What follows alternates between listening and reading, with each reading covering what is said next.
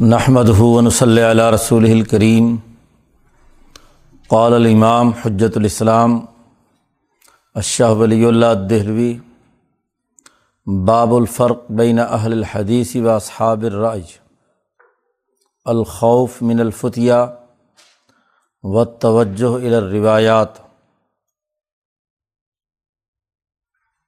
یہ استطمے کا تیسرا باب ہے۔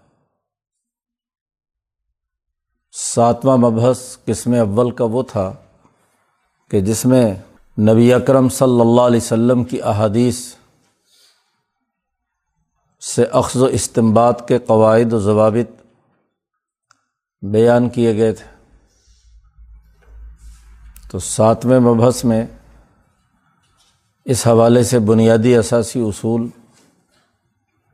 کہ آپ صلی اللہ علیہ وسلم نے کیسے انسانی معاشرے کے لیے شرعی قوانین واضح فرمائے اور پھر ان سے شریعت کا نظام، اس سے اقص و استمباد کے طریقے کیا رہے؟ اس کی تکمیل کرتے ہوئے ایک تتمہ لے کر آئے تھے کہ نبی اکرم صلی اللہ علیہ وسلم کے بعد صحابہ کرام تعبین تبا تعبین آئمہ فقہا کے ہاں آپ صلی اللہ علیہ وسلم کی احادیث اور تعامل سے کس طریقے سے مذاہب وجود میں آئے؟ قانون سازی کے مختلف اسکول آف تھاٹ وجود میں آئے، مذاہب وجود میں آئے اس کی تفصیلات پہلے دو ابواب میں بیان ہو چکی ہیں۔ تعبین کا انداز اور اسلوب کیا تھا اور پھر تبا تعبین کے زمانے میں اس حوالے سے کیا کاوشیں ہوئیں۔ ان کا خلاصہ یہ ہے کہ نبی اکرم صلی اللہ علیہ وسلم کے بعد علوم نبوت کے دو مراکز رہے ہیں۔ ایک مرکز مدینہ منورہ یا حرمین شریفین، مکہ مکرمہ اور مدینہ منورہ ہے اور دوسرا مرکز کوفہ اور بصرہ ہے۔ پہلا مرکز جس میں تین خلفۂ راشدین، حضرت ابو بکر صدیق، حضرت عمر فاروق، حضرت عثمان غنی رضی اللہ تعالیٰ عنہم اور چوتھا مرکز جس میں حضرت عمر کے دست راست اور حضور صلی اللہ علیہ وسلم کے خادم خاص حضرت عبداللہ ابن مسعود حضلی رضی اللہ تعالیٰ عنہ، جنہیں حضرت عمر نے کوفہ بسانے کے بعد بین الاقوامی مرکز کے لیے علوم، پڑھنے پڑھانے کا معلم مقرر کیا تھا۔ حضرت عثمان کی شہادت تک حضرت عبداللہ ابن مسعود کوفہ میں رہے۔ اور پھر حضرت عثمان کی شہادت کے بعد حضرت علی رضی اللہ تعالیٰ عنہ نے جب کوفہ کو دارالحکومت بنایا، تو چھ سال حضرت علی رضی اللہ تعالیٰ عنہ کا زمانہ ہے۔ تو یہ دو مرکزی حضرات ہیں کوفہ کے، اور پھر باقی صحابہ جو کوفہ اور بصرہ میں آئے، ان کے علوم کے نتیجے میں ایک مرکز کوفہ کا بن گیا۔ جو دراصل بین الاقوامی مرکز تھا۔ کوفہ ایک بین الاقوامی شہر تھا، تمام دنیا کے اقوام اور ان کے نمائندہ لوگ کوفہ میں آباد تھے اور مدینہ منورہ عرب قوموں کا مرکز اور مکہ مکرمہ اس کا مرکز رہا، حجاز کا۔ علماء وہاں رہے۔ تو دونوں مراکز کے دو بڑے بنیادی نمائندے حضرت امام مالک رحمۃ اللہ علیہ، جو مدینہ منورہ کے امام ہیں، اور امام اعظم، امام ابو حنیفہ، جو کوفہ اور بصرہ کے امام ہیں۔ ان سے پہلے حضرت سعید ابن المسیب مدینہ منورہ میں اور کوفہ میں حضرت ابراہیم نقوی جو ان دونوں حضرات کے آگے شاگرد ہیں، سفیان سوری، امام شابی وغیرہ وغیرہ۔ تو ان دونوں مراکز میں صحابہ کا جو تعامل تھا، نبی اکرم صلی اللہ علیہ وسلم سے جیسے انہوں نے عمل دیکھا، سنا، پڑھا، پڑھایا، آگے منتقل کیا، اس کے نتیجے میں دو تعامل وجود میں آ گئے۔ اب جو تمام تر تعلیمات مدینہ اور مکہ کے علماء کی تھیں، وہ امام مالک نے مدون کر دیں تو مذہب مالک وجود میں آیا۔ اور جو تمام تعلیمات کوفہ اور بصرہ کی تھیں، وہ حضرت ابراہیم نقوی کے ذریعے سے امام اعظم، امام ابو حنیفہ تک سامنے آیا اور امام ابو حنیفہ نے اسے مرتب اور مدون کر دیا۔ اس طرح مذہب حنفی وجود میں آیا۔ ان دونوں حضرات کے بعد امام شافی آتے ہیں اور امام شافی نے ان دونوں مراکز کی تعلیمات کو جمع کیا۔ اس پر بحث اور گفتگو کی، اس کے نتیجے میں امام شافی کا فقہی مذہب وجود میں آیا۔ تو تین مذاہب فقہ کے۔ جی ایک خالصتاً مدینہ منورہ کی نمائندگی کرنے والا اور ایک خالصتاً کوفہ کی نمائندگی کرنے والا۔ اور ایک ان دونوں کے درمیان امام شافی مکہ مکرمہ میں اور کافی عرصہ یہاں رہے حجاز میں اور پھر اس کے بعد مصر چلے گئے تھے۔ تو انہوں نے ان دونوں کے علوم کو سامنے رکھ کر کوئی نئے جو سوالات سامنے آئے، احادیث کا نیا ذخیرہ سامنے آیا، تو پھر امام شافی نے اپنا ایک تیسرا مسلک اختیار کیا، جسے مذہب شافی کہا جاتا ہے۔ تو یہ فقہ کے تین انداز اور اسلوب اور تینوں کے بنیادی قواعد اور ضوابط کیا ہیں؟ وہ پچھلے باب میں شاہ صاحب بیان کر چکے ہیں۔ امام شافی کے بعد ایک اور نقطۂ نظر مزید وسعت کے ساتھ سامنے آیا، جسے آئمہ حدیث کہا جاتا ہے۔ اور اس کے بڑے مرکزی نمائندہ امام احمد ابن حنبل ہے تو یہاں اس باب میں فرق بیان کیا ہے شاہ صاحب نے، انداز اور اسلوب کا کہ ایک طرف اصحاب الحدیث ہیں اور ایک طرف اصحاب الرائے ہیں۔ جن آئمہ نے فقہی آرا اختیار کیں اور فقہی مسالک اختیار کیے، غور و فکر اور تفقع اور بصیرت سے مسائل کی تخریج کی، انہیں اصحاب رائے کہا جاتا ہے۔ اور اصحاب رائے میں امام مالک بھی شامل ہیں، امام اعظم، امام ابو حنیفہ بھی ہیں۔ اور امام شافی رحمۃ اللہ علیہ بھی ہیں۔ ان تینوں کے بعد چوتھا مکتب فکر وجود میں آیا، جسے اصحاب الحدیث کہتے ہیں، جن کی تفصیلات آگے یہاں اس باب میں آ رہی ہیں۔ تو ان دونوں کے انداز اور اسلوب کیا ہیں؟ اصحاب الرائے کا طریقۂ کار کیا رہا اور اصحاب الحدیث کا طریقۂ کار کیا رہا؟ تو اسے یہاں شاہ صاحب نے مرتب اور مدون کر کے اس کے اصول اور ضابطے یہاں اس باب میں بیان کیے ہیں۔ یہ تو پورے باب کا ربط ہے پچھلے باب سے۔ اب تفصیلات شاہ صاحب یہاں اس باب میں بیان کرتے ہیں۔ علم علمی طور پر یہ بات جان لینی چاہیے کہ انّو کان من العلماء فی عصر سعید ابن المسیب و ابراہیم و ظہری کہ بے شک وہ علماء جو حضرت سعید ابن المسیب جو تابعی ہیں ان کے زمانے میں تھے، یہ تو مدینہ منورہ کی زبان ہے، جیسا کہ پیچھے ذکر شاہ صاحب کر چکے ہیں۔ وہ ابراہیم ابراہیم سے مراد یا ابراہیم نقری ہیں جو کوفہ کی زبان ہے۔ امام ظہری محمد ابن شہاب الظہری اور اسی طرح امام مالک اور ادھر کوفہ میں سفیان سوری۔ اور ان کے بعد ان کی اتباع کرنے والی قوم۔ و بعد ادالی کا قومن ان کے بعد ایک قوم۔ یعنی ان کے نائبین۔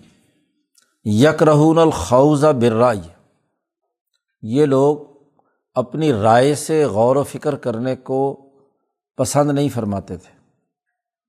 وہ یہابون الفتیہ والاستمبات اپنی رائے سے فتویٰ دینے اور اخذ و استمباد کرنے سے بہت ڈرتے تھے۔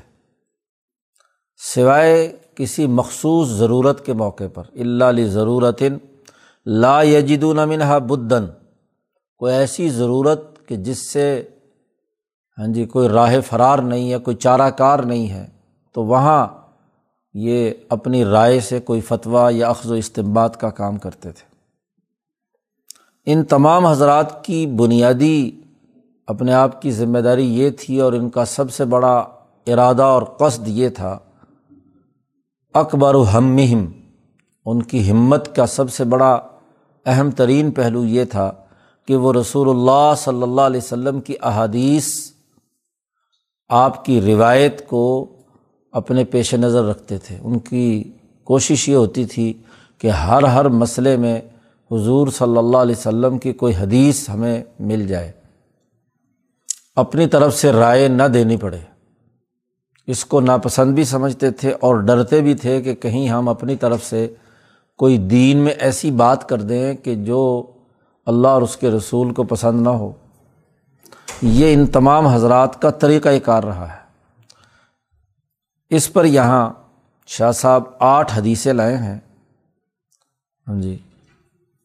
مختلف تابعین اور مختلف حضرات کے اقوال جمع کیے ہیں یہاں۔ جی۔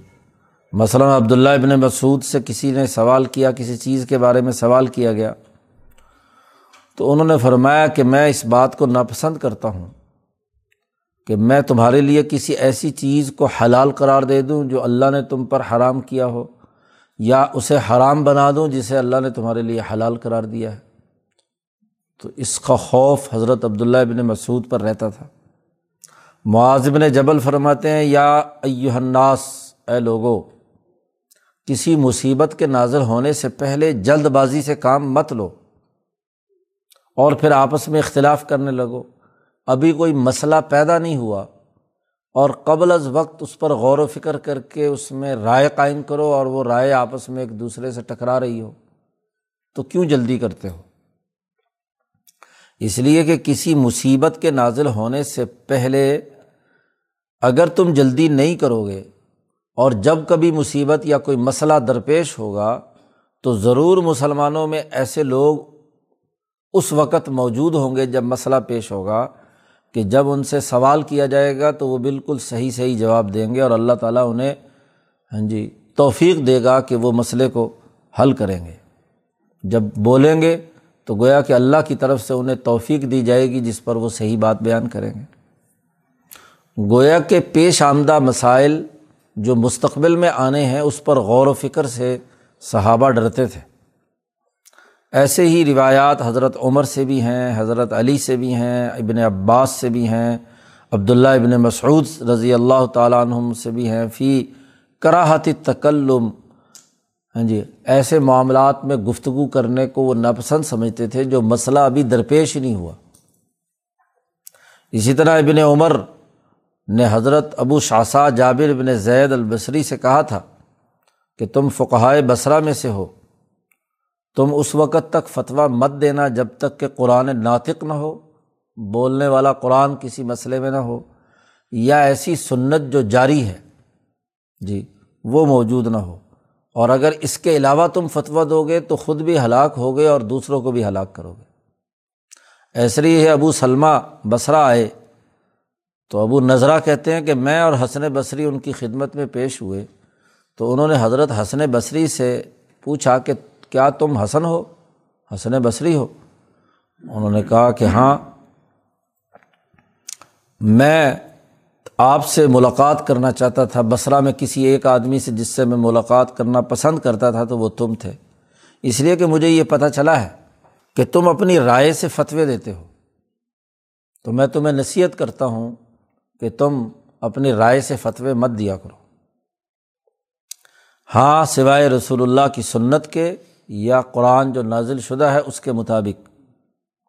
ایسے ابن المنقدر کی بات بیان کی ہے کہ وہ فرماتے ہیں کہ جب عالم بندوں اور اللہ کے درمیان، اپنے اور بندوں کے درمیان ہاں جی اللہ تبارک و تعالیٰ کی طرف اپنے آپ کو متوجہ کر لیتا ہے اور اپنے ہاں جی آپ سے تلاش کرتا ہے کہ کوئی راستہ نکلے کسی مشکل مسئلے میں، تو ضرور اس کی مدد کی جاتی ہے۔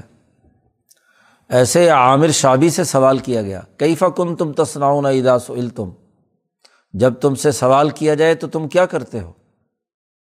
تو انہوں نے کہا کہ جو باخبر لوگ ہوتے ہیں، ان پر ہم، ان سے بات کرتے، کریں، ان سے رابطہ کریں۔ اور جب آدمی کسی ہاں جی سوال کرتا تھا، تو بسا اوقات ایک آدمی سے پوچھتا تھا کہ بتاؤ بھائی آپ مسئلہ۔ تو وہ دوسرے ساتھی کو کہتا تھا کہ تو بتا دے فتویٰ۔ وہ کہتا تھا تو بتا دے۔ اس طرح گھومتے گھومتے بات دوبارہ پھر اصل پہلے کی طرف ہی آ جاتی۔ گویا کہ وہ پسند نہیں کرتے تھے کہ اپنی رائے سے کوئی فتویٰ دے۔ اسی طرح شابی نے کہا کہ جو لوگ رسول اللہ صلی اللہ علیہ وسلم کی طرف سے کوئی بات بیان کریں تو اسے تو لے لو، اور جو اپنی رائے سے بیان کریں تو ان کو روڑی پر پھینک دو۔ فی الحش۔ امام داروی نے یہ تمام آثار جمع کیے ہیں۔ شاہ صاحب نے آخر میں ان آٹھ باتوں کا حوالہ دے دیا۔ شاہ صاحب کہتے ہیں، اب اس کے نتیجے میں کہ وہ اپنی رائے سے فتویٰ دینے کے بجائے رسول اللہ صلی اللہ علیہ وسلم کی احادیث کی تلاش ان تمام لوگوں کا متمع نظر رہا۔ چنانچہ، فوقع شیوع تدوین الحدیث والاصرفی بلدان الاسلام۔ مسلمانوں کے جتنے بھی شہر دور دراز کے علاقے تھے، وہاں احادیث اور آثار مدون کرنے کا کام شروع ہو گیا۔ اسی طرح صحیفے لکھے جانے لگے، کاپیاں لکھی جانے لگیں، نسخے تیار ہو گئے۔ یہاں تک کہ بہت کم ایسے روایت کرنے والے تھے، جو بھی حدیث کی روایت کرتا تھا، اس کے پاس کوئی نہ کوئی اپنا تدوین شدہ نسخہ ہوتا تھا یا صحیفہ ہوتا تھا۔ اور ضرورت کے وقت وہ اس کو لوگوں کے سامنے بیان کرتا تھا۔ اس طرح فتح امن ادرکا من عظما اہم ذالک زمان تو لوگ جو اس زمانے کے بڑے بڑے زمانے کے لوگ تھے، وہ پورے حجاز کے تمام شہروں میں گھومے پھرے۔ شام، عراق، مصر، یمن خوراسان اور انہوں نے کتابیں مرتب کی۔ جی جس صحابی سے تابی سے کوئی حضور کی حدیث معلوم ہوئی، تو انہوں نے وہ جمع کرنا شروع کی، نسخے ہاں جی تلاش کرنے شروع کر دیے۔ اچھا جی پھر غور و فکر شروع کر دیا غریب الحدیث کے حوالے سے۔ اسی طرح احادیث اور آثار میں جو نوادر تھے، ان کے پیچھے لوگ لگ گئے۔ اس طرح ان تمام لوگوں نے حدیث اور آثار کو جمع کرنے کا اتنا اہتمام کیا کہ ان سے پہلے کسی نے نہیں کیا تھا۔ امام شافی کے بعد کا زمانہ ہے یہ۔ اور و تیسر الحم اور ان کے لیے چیزیں وہ آسان ہو گئی جو ان سے پہلے لوگوں کے لیے نہیں تھیں۔ پہلے تو یہ تھا کہ لوگ مثلاً جو مکہ اور مدینہ کے ہیں، وہ اپنے علاقے کے علماء سے رہنمائی لیتے تھے، اور جو کوفہ اور بصرا کے ہیں، وہ اپنے علاقے سے لے لیتے تھے۔ جی اب اس کے بعد یہ ہوا کہ تمام فقہار علماء اس کام میں پڑ گئے کہ وہ پورے عالم اسلام کے تمام شہروں میں جہاں بھی کوئی صحابی پہنچا تھا تو وہاں پہنچے اور ان سے وہ حدیث جمع کر لی۔ اس طرح ان کے سامنے احادیث کے بہت سے ترک جمع ہو گئے۔ مختلف طریقوں سے ایک حدیث ہاں جی بہت ساری اسناد سے، بہت سارے طریقوں سے ان تک پہنچی تو انہوں نے اسے مرتب کر لیا۔ یہاں تک کہ بسا اوقات ایک حدیث اور بہت ساری احادیث ایسی تھیں کہ جن میں ایک سو سے زیادہ طریقے سندیں یعنی کہ ایک ہی روایت کی ان کے سامنے آئیں۔ اس طرح بہت سے ایسے اسناد اور روایات کے طریقے ان کے سامنے منکشف ہوئے جو اس سے پہلے ہاں جی دوسروں لوگوں سے پوشیدہ تھے۔ اور پھر ہر حدیث کس نقطۂ نظر کی ہے، کس درجے کی ہے؟ غریب حدیث ہے یا استفادہ مستفید مشہور حدیث ہے؟ اسی طرح ہر روایت کے جو شواہد اور مطابعات ہیں ہاں جی وہ کتنے ہیں، وہ بھی انہوں نے جمع کرنا شروع کر دیے۔ شاہد وہ روایت کہلاتی ہے کہ جو کسی صحابی نے ایک روایت بیان کی تو دوسرا کوئی اور صحابی بھی اس واقعے کا راوی ہے۔ تو وہ گویا کہ اس کا گواہ ہو گیا۔ تو دو گواہوں سے حدیث مضبوط ہو گئی۔ اور مطابعات انہیں کہتے ہیں کہ ایک صحابی سے تو روایت تو ایک ہی صحابی سے ہے، لیکن آگے تابی تبا تابین کے اندر ان کے شاگردوں میں زیادہ سے زیادہ وہ پھیل گئی۔ اس طرح شاہ صاحب کہتے ہیں کہ یہ جو ارتقائی عمل اگلا ہوا، اگلے دو سو سال میں، وہ یہ کہ زہرا علیہم، ان کے سامنے بہت سی صحیح احادیث کثرت سے ظاہر ہو کر سامنے آئیں، جو ان سے پہلے اہل مذاہب اور اہل فتویٰ کے سامنے نہیں تھی۔ کوفہ والوں کے سامنے صرف کوفہ سے متعلق حدیثیں تھیں اور صحابہ کا تعامل تھا۔ اور جو مدینہ منورہ اور مکہ مکرمہ والے تھے، ان کے سامنے وہ تھا۔ لیکن جب اس طریقے سے محدثین نے پوری دنیا میں پھیل کر تمام شہروں میں احادیث تلاش کی، تو بہت کثرت سے احادیث کا بڑا وسیع ذخیرہ جمع ہو گیا۔ اسی لیے امام شافی نے ایک دفعہ امام احمد ابن حنبل اپنے شاگرد سے کہا تھا کہ تم ہم سے زیادہ عالم ہو صحیح احادیث کے بارے میں۔ تمہارے پاس چونکہ زیادہ ذخیرہ جمع ہو گیا ہے۔ فائدہ کانا خبر صحیح ہن اگر تمہارے پاس کوئی صحیح حدیث ہو تو مجھے بھی بتلانا۔ جی تاکہ میں وہی مذہب اختیار کر لوں اور چاہے وہ حدیث کوفی کسی صحابی یا تابی سے مروی ہو، یا کسی بصری صحابی سے ہو، یا کسی شامی سے ہو۔ اور یہ روایت بیان کرتے ہیں، حنفیوں کے بہت بڑے امام ہیں، حقاہ ابن الحمام۔ جی محقق ابن الحمام مشہور فقی ہیں، انہوں نے یہ حکایت بیان کی ہے کہ امام شافی نے امام احمد سے یہ بات کہی۔ وزال کا اس کی وجہ یہ ہے۔ لن کم من حدیث صحیح کتنی ہی ایسی صحیح حدیثیں تھیں کہ جو صرف اسی شہر کے لوگوں نے ہی آگے روایت کی تھی۔ کیونکہ ہوا یہ کہ ایک صحابی کو ایک روایت معلوم ہوئی۔ اور وہ سفر کر کے کسی جہاد کے سلسلے میں دور دراز کے کسی شہر میں جا کر ہاں جی رہائش پذیر ہو گئے، جہاد کے سلسلے میں گئے تھے، وہیں رہے۔ اب وہاں سے وہ روایت اس شہر میں محدود رہی اور ان سے آگے ان کے شاگردوں میں چلتی رہی۔ اب وہ کبھی نہ کوفہ گئے، نہ دوبارہ بسرا گئے، نہ مدینہ منورہ گئے، نہ اسی طرح کسی اور علاقے میں دوبارہ ان کا جانا ہوا۔ اور جب وہاں گئے نہیں تو ان سے آگے روایت ان علاقوں کے لوگوں کو معلوم نہیں ہوئی۔ جیسے مثلاً شامیین بہت سارے افراد تھے، ایسے ہی عراقیین تھے۔ یا بسا اوقات سیاسی حالات ایسے ہوئے کہ آئمہ اہل بیت جو حضور صلی اللہ علیہ وسلم کے خاندان کے لوگ تھے، تو ان پر سیاسی مشکلات پیش آئیں تو وہ دار الحکومت اور مدینہ، مکہ، ان کوفہ وغیرہ میں نہیں رہے، بلکہ دور دراز کے علاقوں میں ایران، توران دور دراز کے علاقوں میں وہ پھیل گئے تو وہیں انہوں نے وہ روایات بیان کیں اور ان کے یہاں وہاں وہ روایات چلیں۔ جیسے مثلاً شاہ صاحب مثال دے کر کہتے ہیں، جیسے حضرت برید کا نسخہ، اور یہ برید کا نسخہ ابو بردا سے اور ابو مردہ حضرت ابو موسا اشعری سے روایت کرتے ہیں۔ اب یہ حضرت ابو موسا اشعری کی روایات ہیں۔ ابو موسا اشعری نبی اکرم صلی اللہ علیہ وسلم نے انہیں گورنر بنا کر یمن بھیج دیا تھا۔ تو وہ یمن کے دور دراز علاقے میں رہے۔ اب یہ بڑی مضبوط صنعت سے روایات ہیں۔ ابو موسا اشری کو کی روایات بیان کرتے ہیں۔ ان کے اپنے صاحبزادے حضرت ابو بردا اور ان سے آگے برید بیان کرتے ہیں۔ تو اس طرح یہ ایک سلسلہ ہاں جی صحیح صنعت کے ساتھ تھا۔ لیکن چونکہ وہ یمن کے گورنری کے بعد کے زمانے میں ایک ایسی جگہ پر ہاں جی بیٹھ گئے کہ جہاں کوئی لوگ زیادہ مشہور نہیں تھے، شہرت سے ویسے بھاگتے تھے صحابہ، تو وہاں ایسی جگہ پر رہے کہ وہ نسخہ وہاں تو رہا، لیکن باقی لوگوں کو مکہ، مدینہ، ادھر ان لوگوں کو نہیں پتہ چلا۔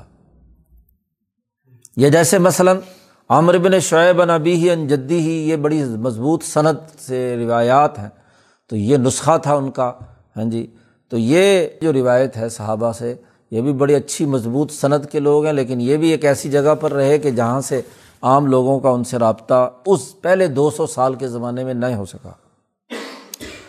یا جیسے کوئی صحابی تھے، وہ بہت کم روایت، ایک آدھ واقعہ یا ایک آدھ بات نبی اکرم صلی اللہ علیہ وسلم سے انہیں معلوم تھی، اور وہ کسی علیحدگی میں، کسی جنگل میں، کسی گاؤں میں، بستی میں جھونپڑی ڈال کر بیٹھ گئے۔ ہاں جی تو ان سے روایت کرنے والی بہت چھوٹی سی شرزمت ان قلیلون بہت تھوڑے سے لوگ تھے جنہوں نے روایت کیا اس علاقے کے لوگ، باقی سارے۔ فبسل حاضل حدی احادیث۔ اس طرح کی احادیث سے عام اہل فتویٰ غافل رہے۔ نہ مکے والوں کو پتہ چلا، نہ مدینے والوں کو، نہ کوفہ والوں کو، نہ بصرا والوں کو۔ ہوا یہ کہ ان کے آثار ہاں جی ہر علاقے کے صحابہ اور تعبین کے فقہا کے آثار تو لوگوں نے جمع کیے۔ وہ تو ان کے پاس تھے۔ اور وکان الرجل فیمہ قبل ہوں اس سے پہلے ایسا کوئی آدمی نہیں تھا کہ جس نے تمام دنیا بھر کے عالم اسلام کے علاقوں میں پہنچنے والے صحابہ اور تعبین کی تمام روایات جمع کی ہوں۔ اس زمانے میں یہ کام ہوا، امام شافی کے بعد امام احمد ابن حنبل کے زمانے میں۔ پھر جب احادیث کا ذخیرہ جمع کرنے کے لیے یہ محدثین دنیا بھر کے تمام علاقوں میں پھیلے تو پھر ایک اور اہم ترین سوال یہ پیش آیا کہ یہ جو روایات ہم لے رہے ہیں تو راویوں سے ہیں، تو راویوں کی چھان پھٹک کا بھی کوئی قانون اور ضابطہ ہونا چاہیے۔ کوئی بھی آدمی حضور کے نام پر کوئی بھی روایت بیان کر دے تو اس سے تو بہت ذرا گڑبڑ ہو جائے گا کہ ہو سکتا ہے کہ گھڑی ہوئی حدیثیں، کوئی اس طرح کی چیزیں اس میں داخل ہو جائیں۔ تو پھر ان لوگوں نے ایک علم دریافت کیا جسے علم اسماع الرجال کہتے ہیں۔ تو علم اسماء الرجال کی معرفت کا طریقۂ کار بھی انہوں نے دریافت کیا کہ کس راوی کی کس بات کو اور پھر اس راوی کا ڈیٹا پورا کہ وہ کون ہے، کہاں پیدا ہوا، کس نسل سے ہے، حافظہ کیسا ہے، اس کا طریقۂ کار کیسا ہے، عادل ہے سکہ ہے یا نہیں ہے، وغیرہ وغیرہ، کمزور ذہن ہے۔ ہاں جی یا اوسط درجے کا ہے، وغیرہ۔ تمام معلومات اس کی جمع کی، کیونکہ اب جتنے درمیان میں راوی آئیں گے ظاہر ڈیڑھ دو سو سال گزر چکے ہیں، تو کم از کم چار یا تین راوی جو ہے نا، وہ ضرور آنے ہیں۔ جی بخاری کے زمانے میں تو بلکہ پانچ تک بھی آدمی درمیان میں آئے ہیں، اس لیے بخاری کا طبقہ پانچواں طبقہ ہے۔ تو صحابی کے بارے میں تو قطعی یقین تھا کہ صحابی تو نوز باللہ کوئی غلط بات حضور کی طرف منسوب نہیں کریں گے۔ لیکن بعد کے راویوں کے بارے میں پوری تحقیق اور پڑتال کرنے کا ایک مستقل علم وجود میں آیا، جسے علم اسماع اور رجال کہتے ہیں۔ اور پھر یہ کہ ان کی عدالت کے درجات اور مراتب متعین کیے گئے۔ جی کہ کس درجے کے وہ عادل آدمی ہیں یا ان سے کوئی غلطی ہو سکتی ہے، لغزش ہوئی ہے۔ جی ان کے حال کا مشاہدہ کرنے کے لیے، اس لیے ایک ایک راوی کے حالات معلوم کرنے کے لیے لوگوں سے پوچھا ہاں جی ان سے پورا بایو ڈیٹا ان کا جمع کیا، کون کون آدمی کس طریقے سے کس کس راوی کے بارے میں کیا رائے رکھتا ہے؟ ایسے قرائن کی تحقیق اور تلاش کی کہ ان کا ہاں جی گرد و پیش کی جتنا یعنی انسانی طاقت میں ممکن تھا کسی راوی کے بارے میں مکمل معلومات لینے کا، تو اس کے تمام قرائن کا پیچھا کر کے اس کو دریافت کیا۔ چنانچہ اس طبقے میں آ کر اس فن کے اندر بڑی گہرائی پیدا ہوئی۔ یہ بڑا ایک علمی اور فنی ہاں جی نقطۂ نظر سے کام کیا گیا۔ اور پھر اس کو انہوں نے شعین مستقل بت تدوینی والبحث، بحث و تدوین کے اندر اس کو ایک مستقل علم بنا دیا۔ اور پھر اس حوالے سے بھی، کسی حدیث کی صحت اور ضعف کے حوالے سے بھی انہوں نے ایک دوسرے سے مناظرے کیے، مباحثے کیے۔ تاکہ تفتیش سے پتہ چلے کہ یہ حدیث واقعتاً صحیح ہے صحیح ہے تو کس درجے کی ہے؟ اگر کسی دوسرے محدث کو اس پر اعتراض ہے تو یا ان لوگوں نے قبول نہیں کی، ظاہر ہے کہ ڈیڑھ دو سو سال کے بعد آپ روایات جمع کر رہے ہیں تو وہ کوہا والوں کو بھی معلوم نہیں تھی، مثلاً اور مدینہ والوں کو بھی معلوم نہیں تھی۔ تو اب ایک نئی حدیث آئی ہے ہمارے سامنے، تو پھر پڑتال کرنے کے لیے بھی تو قاعدے اور ضابطے بنانے پڑیں گے نا۔ یہ تو نہیں ہو سکتا کہ کہیں سے اگر ایک روایت آ گئی ہے تو اب اس کے راوی کون ہیں، ان کی حیثیت کیا ہے؟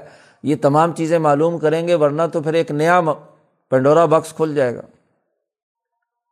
اس طرح ان کے سامنے یہ علم جو ہے منکشف ہوا۔ تدوین اور مناظرے کے بعد اور انہیں پتہ چل گیا کہ کون سی حدیث واقعتاً متصل ہے حضور صلی اللہ علیہ وسلم تک اور کون سی صنعت درمیان میں جا کر منقطع ہو جاتی ہے اور اس میں درمیان کا راوی جو ہے وہ کمزور ہے۔ پھر سب سے بڑی تحقیق انہوں نے یہ بھی کی کہ جس آد، جو آدمی روایت بیان کر رہا ہے، کیا اس کی جس سے وہ بیان کر رہا ہے ملاقات بھی ہوئی ہے یا نہیں؟ جی۔ ان سے ان کی ملاقات بھی ہے یا نہیں؟ تو وہ حدیثیں جو درمیان میں انقطاع پایا جاتا ہے تو وہ صاف کہہ دیتے ہیں کہ بھائی یہ تو حدیث صحیح نہیں ہے کیونکہ درمیان میں انقطاع پایا گیا۔ جیسے مثلاً محدثین کا اس بات پر اتفاق ہے کہ حسن بصری رحمہ اللہ ان کی حضرت علی سے ملاقات نہیں ہے۔ گو تمام صوفیہ کہتے ہیں کہ حضرت علی کے جانشین حسن بصری ہیں۔ تمام سلسلے چشتی، قادری ہاں جی سہر وردی ان تمام کے سلسلوں میں حسن بصری کے بعد حضرت علی ہیں۔ جی۔ اور محدثین تمام کا اتفاق ہے کہ حضرت علی کی ملاقات ہی کبھی حضرت حسن بصری سے نہیں ہوئی۔ تو ان کے درمیان انقطاع پایا جاتا ہے۔ ہاں جی تمام محدثین متفق ہے اس بات پر۔ تو اب یہ اس کی تحقیق اور پڑتال انہوں نے کی۔ جی۔ مولانا سندھی نے اگرچہ اس میں تصویق دینے کی کوشش کی ہے کہ یہاں راویوں سے چونکہ صوفی لوگ جو ہوتے ہیں، ان کو عام طور پر غفلت ہوتی ہے۔ تو درمیان میں ایک حسن رہ گیا۔ حسن بن علی سے ملاقات حسن بصری کی ہے اور ان کے شاگرد بھی ہیں وہ۔ تو روایت تو حضرت علی سے ہی ہے، لیکن بواسطہ حسن بن علی ہے، امام حسن کے ہے اس لیے حسن بصری کی روایات جو حضرت علی سے ہیں، وہ ان کے صاحبزادے امام حسن بن علی سے درمیان میں ہیں۔ تو اس طرح سلسلہ صنعت جڑ جاتا ہے، ورنہ تو حضرت حسن بصری کی ملاقات ہی جب ثابت نہیں ہے، تو ان کی تمام صوفیانہ روایات اور اقوال جو ہیں ان کی محدثین کے یہاں کوئی حیثیت نہیں ہے۔ اس پر بڑی لمبی چوڑی لوگوں نے بحثیں کی ہیں۔ شاہ صاحب نے بھی اس پر بحث کی ہے دوسری جگہ پر۔ اب اس زمانے کے لوگ کون کون تھے؟ تو شاہ صاحب نے ان کے یہاں نام لکھے ہیں۔ کانا سفیان و وقی۔ سفیان سوری اور امام وقی۔ امام وقی، امام شافی کے استاذ ہیں۔ اور اس جیسے لوگوں نے بہت جد وجہد اور کوشش کی ہے۔ چنانچہ انہوں نے پوری جد وجہد اور کوشش کر کے مرفو متصل احادیث تلاش کی، اس کے لیے انہوں نے کوشش کی اللہ ہاں جی مگر یہ کہ وہ ایک ہزار حدیث سے کم تھیں جو متصل اور مرفو حدیثیں ہیں۔ جیسا کہ ابو دابود سجستانی نے ہاں جی اپنے رسالہ جو خط لکھا ہے اہل مکہ کے نام، اس میں یہ بات بیان فرمائی ہے کہ متصل مرفو حدیث کی اسناد کے سلسلے میں ان کا یہ قول ہے۔ ایسے ہی اس طبقے کے لوگ جو ہیں، انہوں نے اتنی روایات جمع کیں کہ یرون اربعین الف حدیث۔ جی چالیس ہزار حدیثیں انہوں نے جمع کر لیں۔ اسی طریقے سے اس کے قریب قریب، بلکہ امام بخاری رحمۃ اللہ علیہ سے یہ بات صحیح طور پر مروی ہے کہ انہوں نے چھ لاکھ حدیثوں سے اپنی کتاب بخاری جو ہے وہ مختصر کی ہے۔ چھ سو ہزار حدیث۔ چھ سو ہزار حدیث کا مطلب چھ لاکھ۔ چھ لاکھ حدیثوں سے چار ہزار۔ بخاری کی اس وقت روایات تکرار نکال دیا جائے تو چار ہزار کے قریب ہے۔ جی۔ تو کل چھ لاکھ حدیثوں میں سے چار ہزار حدیثوں پر مشتمل بخاری ہے۔ اب یہ بھی یاد رکھ لینا چاہیے کہ یہ چھ لاکھ حدیثیں ہیں، یہ متن کے اعتبار سے نہیں ہیں۔ جی اسناد اور ترک کے اعتبار سے ہیں۔ مثلاً ایک ہی حدیث ہے، اس کی ہزار ترک ہے تو وہ ہزار حدیثیں ہوں گی۔ فنی نقطۂ نظر سے وہ ہزار حدیثیں ہوں گی۔ متن کے اعتبار سے دیکھیں تو وہ ایک حدیث ہے۔ جی تو اس طرح چھ لاکھ حدیثیں یعنی اس کی تمام روایات کے جتنے بھی پہلو تھے وہ تمام جمع کیے اور ان میں جو سب سے صحیح ترین تھی، اس سے امام بخاری نے اپنی کتاب مرتب کی۔ یا ابو داود نے ہاں جی اپنی سنن مرتب کی ہے پانچ لاکھ حدیثوں سے۔ پانچ لاکھ حدیثوں سے اختصار کر کے تین، ساڑھے تین ہزار حدیثوں پر مشتمل ابو داود ہے۔ اسی طرح امام احمد نے اپنی مسنت ہاں جی اس کے لیے بھی معیارات مقرر کیے۔ اور اس کے ذریعے سے بھی رسول اللہ صلی اللہ علیہ وسلم کی حدیثوں کی پہچان کی اور اس کے لیے طریقۂ کار اختیار کیے، فما وجیدہ فی ہی جو اس کے مطابق تھی، اگرچہ ایک ہی طریق سے آئی ہو اور اس کی اصل موجود تھی، تو اس کو تو لیا، ورنہ تو جو نہیں تھی، اس کو رد کر دیا۔ اب یہ لوگ کون تھے؟ امام شافی کے بعد یہ لوگ عبد الرحمٰن ابن مہدی ہیں۔ گیارہ آدمیوں کے نام شاہ صاحب نے یہاں بیان کیے ہیں۔ یہ محدثین کے، ناقدین محدثین کے بہت اونچے درجے کے لوگ ہیں۔ جنہوں نے علم حدیث مرتب اور مدون کیا۔ عبد الرحمٰن ابن مہدی ہیں یاہیا ابن سعید القطان ہیں ہاں جی یزید ابن ہارون ہیں عبد الرزاق ہیں امام بخاری کے استاذ ہاں جی ابو بکر ابن ابی شیبہ ہیں، یہ بھی بخاری کے استاذ ہیں مصدد ہیں، یہ بھی بخاری کے استاد ہیں، حناد ہیں، احمد ابن حنبل ہیں، اسحاق ابن راہو ہیں، فضل ابن دکین ہیں، علی ابن مدینی ہیں۔ تو یہ گیارہ اور ان کے اقران اور بھی لوگ ہیں۔ تو اس طبقے کا پہلا طریقۂ کار طبقات محدثین میں یہ پہلا طبقہ ہے ہاں جی جنہوں نے یہ طرز فکر و عمل اپنایا۔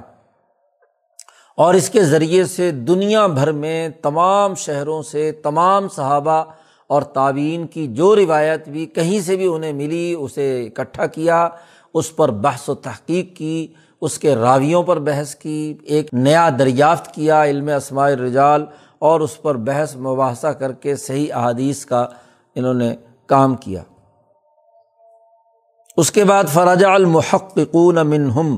اس کے بعد محققین میں سے جو محققین تھے، تو جب فن روایت مضبوط ہو گیا، فن روایت کے تمام قواعد و ضوابط پختہ ہو کر مضبوط ہو گئے اور تمام احادیث کے جو مراتب اور درجات تھے وہ معلوم ہو گئے، تو یہ لوگ متوجہ ہوئے فقہ کی طرف۔ فلم یکم عندہ من رائے جی ان کے نزدیک کوئی رائے ان کے پیش نظر نہیں ہوتی تھی کہ وہ کسی ایک آدمی کی جو گزر چکا ہو، اس کی تقلید پر جمع ہو جائے۔ نہیں، انہوں نے دیکھا کہ احادیث صحیح کون سی ہیں۔ انہوں نے وہ روایت کیا، احادیث کو، آثار کو، اور اتنی احادیث اور آثار روایت کیں کہ بہت سارے یعنی احادیث اور آثار ایسی تھیں جو پہلے تین مذہب جو گزرے ہیں ہر مذہب کے کسی نہ کسی مسئلے سے ضرور مناقض یا متضاد تھیں یعنی کوئی حدیث ہے جو امام مالک کے مسلک کے خلاف ہے، کوئی حدیث ہے جو امام شافی کے مسلک کے خلاف ہے، کوئی حدیث ہے جو امام اعظم، امام ونیفا کے مسلک کے خلاف۔ تو ایسے احادیث اور آثار انہوں نے روایت کر لیے۔ فاخذو چنانچہ انہوں نے بڑی تفتیش اور تحقیق سے نبی اکرم صلی اللہ علیہ وسلم کی احادیث دریافت کیں۔ صحابہ کے آثار تعبین کے آثار مشتحدین کے اقوال، کچھ قواعد و ضوابط کی بنیاد پر جو انہوں نے پورے ذخیرہ حدیث کو دیکھنے کے بعد ہاں جی اپنی طرف سے مدون اور مرتب کیے تھے، ان قواعد کی روشنی میں ان کا جائزہ لینا شروع کیا۔ تینوں کے جو قواعد و ضوابط تھے، امام اعظم، امام منیفا کا کیا طریقہ تھا؟ قاعدے تھے، وہ شاہ صاحب پیچھے بیان کر چکے۔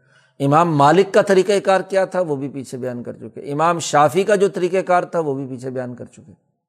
یہاں اب چونکہ چوتھا ایک مکتب فکر وجود میں آیا اور اس کے مرکزی نمائندہ یا مشہور آدمی جو ہیں وہ امام احمد بن حنبل ہیں، تو یہ احادیث کو جمع کرنے کا اور احادیث سے مسائل اخذ کرنے کے ان کے قاعدے اور ضابطے کیا ہیں۔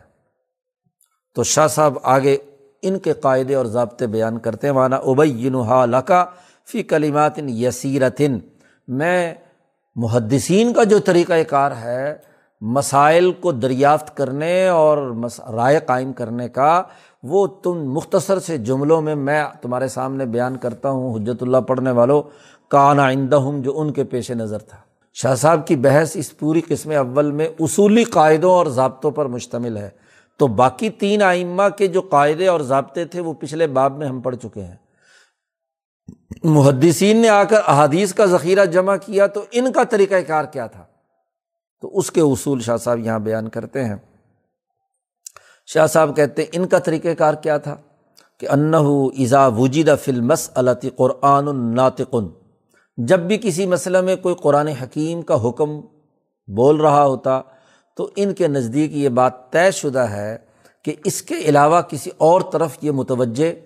نہیں ہوتے۔ فلاں یجوز التحول من ہو الا غیر ہی قرآن کے علاوہ کسی اور طرف رجوع نہیں کرتے۔ جیسا کہ پیچھے تینوں آئمہ کا ذکر آیا ہے کہ وہ تینوں آئمہ بھی جب قرآن کا واضح دو ٹوک حکم جاتا تھا تو وہ اس کے مطابق رائے دیتے تھے۔ کبھی وہ بھی اس سے، انہوں نے کبھی تغیر نہیں کیا تو ان کا بھی طریقہ یہی تھا۔ اگر قرآن میں کئی پہلوؤں سے اہتمال پایا جاتا ہے، اگر تو نس قطعی ہے اور اس کے مطلب میں کوئی مسئلہ نہیں ہے تو پھر تو ٹھیک ہے، تمام فقہا اسی کو بنیاد بناتے ہیں۔ اور اگر کسی آیت کے اندر کئی پہلو ہو سکتے ہیں، احتمالات ہو سکتے ہیں، تو پھر یہ حدیث سے فیصلہ کرتے تھے فسن قاضیت علیہم اور اگر اللہ کی کتاب میں کوئی چیز نہیں پاتے، تو پھر رسول اللہ کی سنت کے مطابق فیصلہ کرتے ہیں۔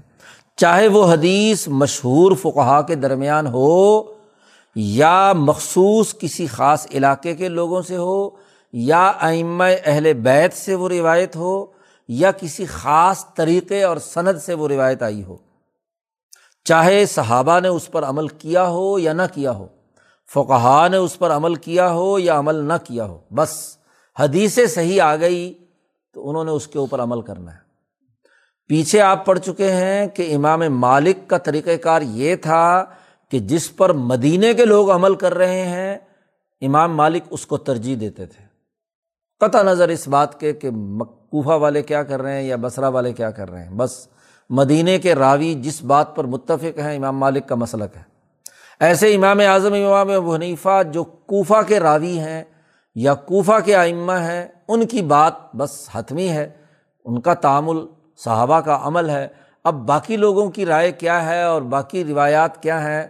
کوئی بحث نہیں۔ امام شافی نے دونوں طریقوں کو جمع کیا تھا۔ اور انہوں نے دیکھا کہ مکہ مکرمہ کو ترجیح دیتے ہیں وہ، اور اس کی بنیاد پر جو یعنی اہل حجاز یا اہل عرب ہیں، ان کے مزاج کے مطابق جو مسائل ہیں، ان کے مطابق امام شافی ترجیح دے کر ان کو مسئلہ۔ یہاں یہ جو محدثین نے چوتھا طریقہ اپنایا۔ جی امام احمد بن حنبل محدثین نے، انہوں نے کہا کہ حدیث صحیح ہو، چاہے وہ کوفے کی ہے، بصرے کی ہے ہاں جی مکہ کی ہے، مدینہ کی ہے خلافۂ راشدین نے عمل نہیں بھی کیا۔ ہمیں اس سے غرض نہیں۔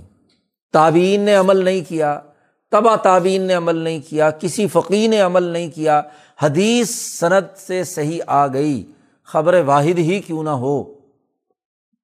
ہاں جی تو وہ ان کے نزدیک اتھینٹک ہے اور صحیح صنعت سے صحیح حدیث آ گئی، وہ حضور کا فرمان ہے۔ چاہے کسی نے پیچھے دو سو سال میں اس پر عمل نہ بھی کیا ہو، وہ کہتے تھے کہ عمل کرو۔ یہ امام احمد بن حنبل کا مسلک ہے۔ اور متا کا نفل مسلط حدیث، ان کے نزدیک جب بھی کسی مسئلے میں کوئی حدیث موجود ہے، تو اب اس کے مخالف جو بھی بات ہے، چاہے کسی صحابی کا اثر ہو، کسی تابی کا قول ہو، یا مجتہدین میں سے کسی کا اجتہاد ہو ائمہ کا، تو اس کا اعتبار نہیں ہوگا۔ یہ ان کا دوسرا اصول ہے۔ وائزا فرغ و جوہدہ فی تتب الحادیث تیسرا اصول کہ جب احادیث کی تلاش سے ان کی جد وجہد فارغ ہو گئی اور مسئلہ ابھی حل نہیں ہو رہا۔ اور مسئلے میں کوئی حدیث معلوم نہیں ہے۔ تو پھر یہ لوگ یہ کرتے ہیں محدثین کہ صحابہ اور تعبین کی جماعت کے اقوال لیتے ہیں۔ اور اس میں بھی انہوں نے کسی خاص قوم کے افراد کی بات نہیں ہے کہ وہ صرف مدینہ منورہ کے ہوں یا کوفہ کے ہوں یا بصرہ کے ہوں، نہیں۔ اور نہ ایک کسی ایک شہر کے دوسرے شہر کو چھوڑ کر جیسا کہ پہلے لوگوں کا طریقہ کار تھا۔ انہوں نے کہا کہ جی تمام صحابہ کے اخبار اور آثار جمع کرو۔ تو اگر لوگ صحابہ میں یہ قول پایا جاتا ہے، خواہ وہ کسی کا ہو، اگر کوفہ والوں کا ہے، امام ابو حنیفہ کی وہ رائے ہے، امام مالک شافی کی نہیں بھی ہے، تو انہوں نے کہا کہ صحابہ کا قول ہے، لہٰذا یہ محدثین اسے اپنا مسلک قرار دے لیں گے۔ اور اگر وہ مثلاً مدینہ منورہ کا ہے، مصر کا ہے، شام کا ہے اسی طرح بصرہ کا ہے، جہاں کا بھی کوئی آدمی جہاں کے اقوال سامنے آئے، اس کے مطابق۔ اور پھر اس کی بھی ذیلی شکیں ہیں۔ اگر جمہور خلفہ اور فقہ کسی جات پات پر متفق ہیں یعنی خلفۂ راشدین اور جمہور فقہ تو پھر تو اچھی بات ہے۔ اس سے بڑی اور کیا بات ہوگی؟ اور اگر ان میں اختلاف ہے، تو پھر انہوں نے ایک اور طریقہ اختیار کیا کہ حدیث کسی صحابی یا تابی کے قول میں عالم علم ان تمام صحابہ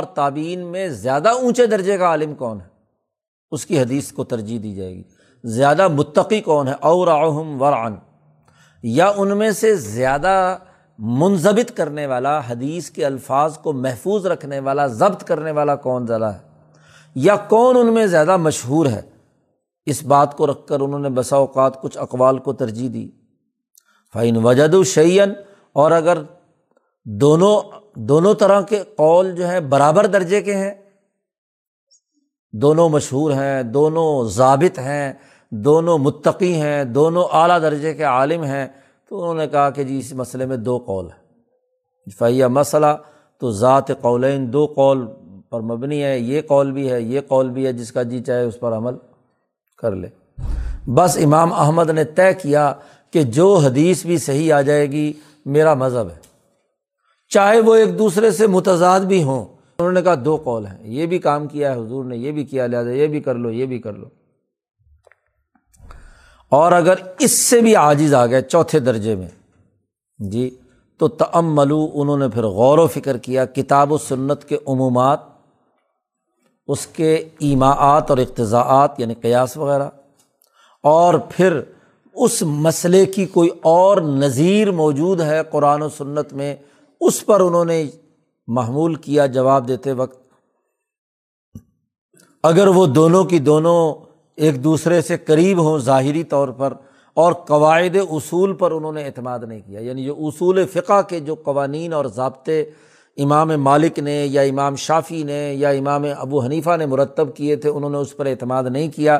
ہاں جی انہوں نے خود غور و فکر کیا کہ باقی مسئلے کی نظیر کیا ہو سکتی ہے، وہاں کی بنیاد پر رائے قائم کی۔ لیکن انہوں نے کیا کیا؟ وہ جو بعد میں فقہا کے اصول فقہ اور ان کے جو قوانین اور ضابطے تھے، ان کو چھوڑ کر انہوں نے دیکھا کہ اب ان کے فہم کے مطابق کس بات پر ان کا دل مطمئن ہوا ہے۔ جسے کہتے ہیں دل ڈھکنا۔ ہاں جی تو دل کس پر ڈھک گیا؟ ہاں جی جس سے سینہ ٹھنڈا ہو جائے ہاں جی اور کما انّ لئی سا میزان التواتر عدد روایات اس لیے ان کے نزدیک کسی راویوں کی کثرت کا تواتر جو ہے وہ ان کے نزدیک کوئی اہمیت نہیں رکھتا، نہ ان کی حالت، بلکہ ان کے نزدیک وہ یقین ہے جو لوگوں کے دلوں میں ہاں جی اس حدیث کو سننے کے بعد پیدا ہوا۔ شاہ صاحب کہتے ہیں، کما نبہنا اعلیٰ علی کا فی بیان حالث صحابہ جیسا کہ ہم پیچھے صحابہ کے حوالے سے بیات بیان کر کے آئے ہیں۔ جی دوسرے باب میں شاہ صاحب نے، بلکہ پہلا باب جو تتمے کا ہے، وہاں شاہ صاحب نے یہ بات بیان کی تھی۔ لیکن یہ ہمارے حاشیے والے کو چونکہ باتیں نہیں ملتی اور بلا وجہ حاشیہ چڑھانے کا اس کو شوق ہے، تو نیچے لکھتا ہے کہ لئی سا ہاں جی مجھے نہیں معلوم کہ شاہ صاحب نے کہاں تنبی کی ہے۔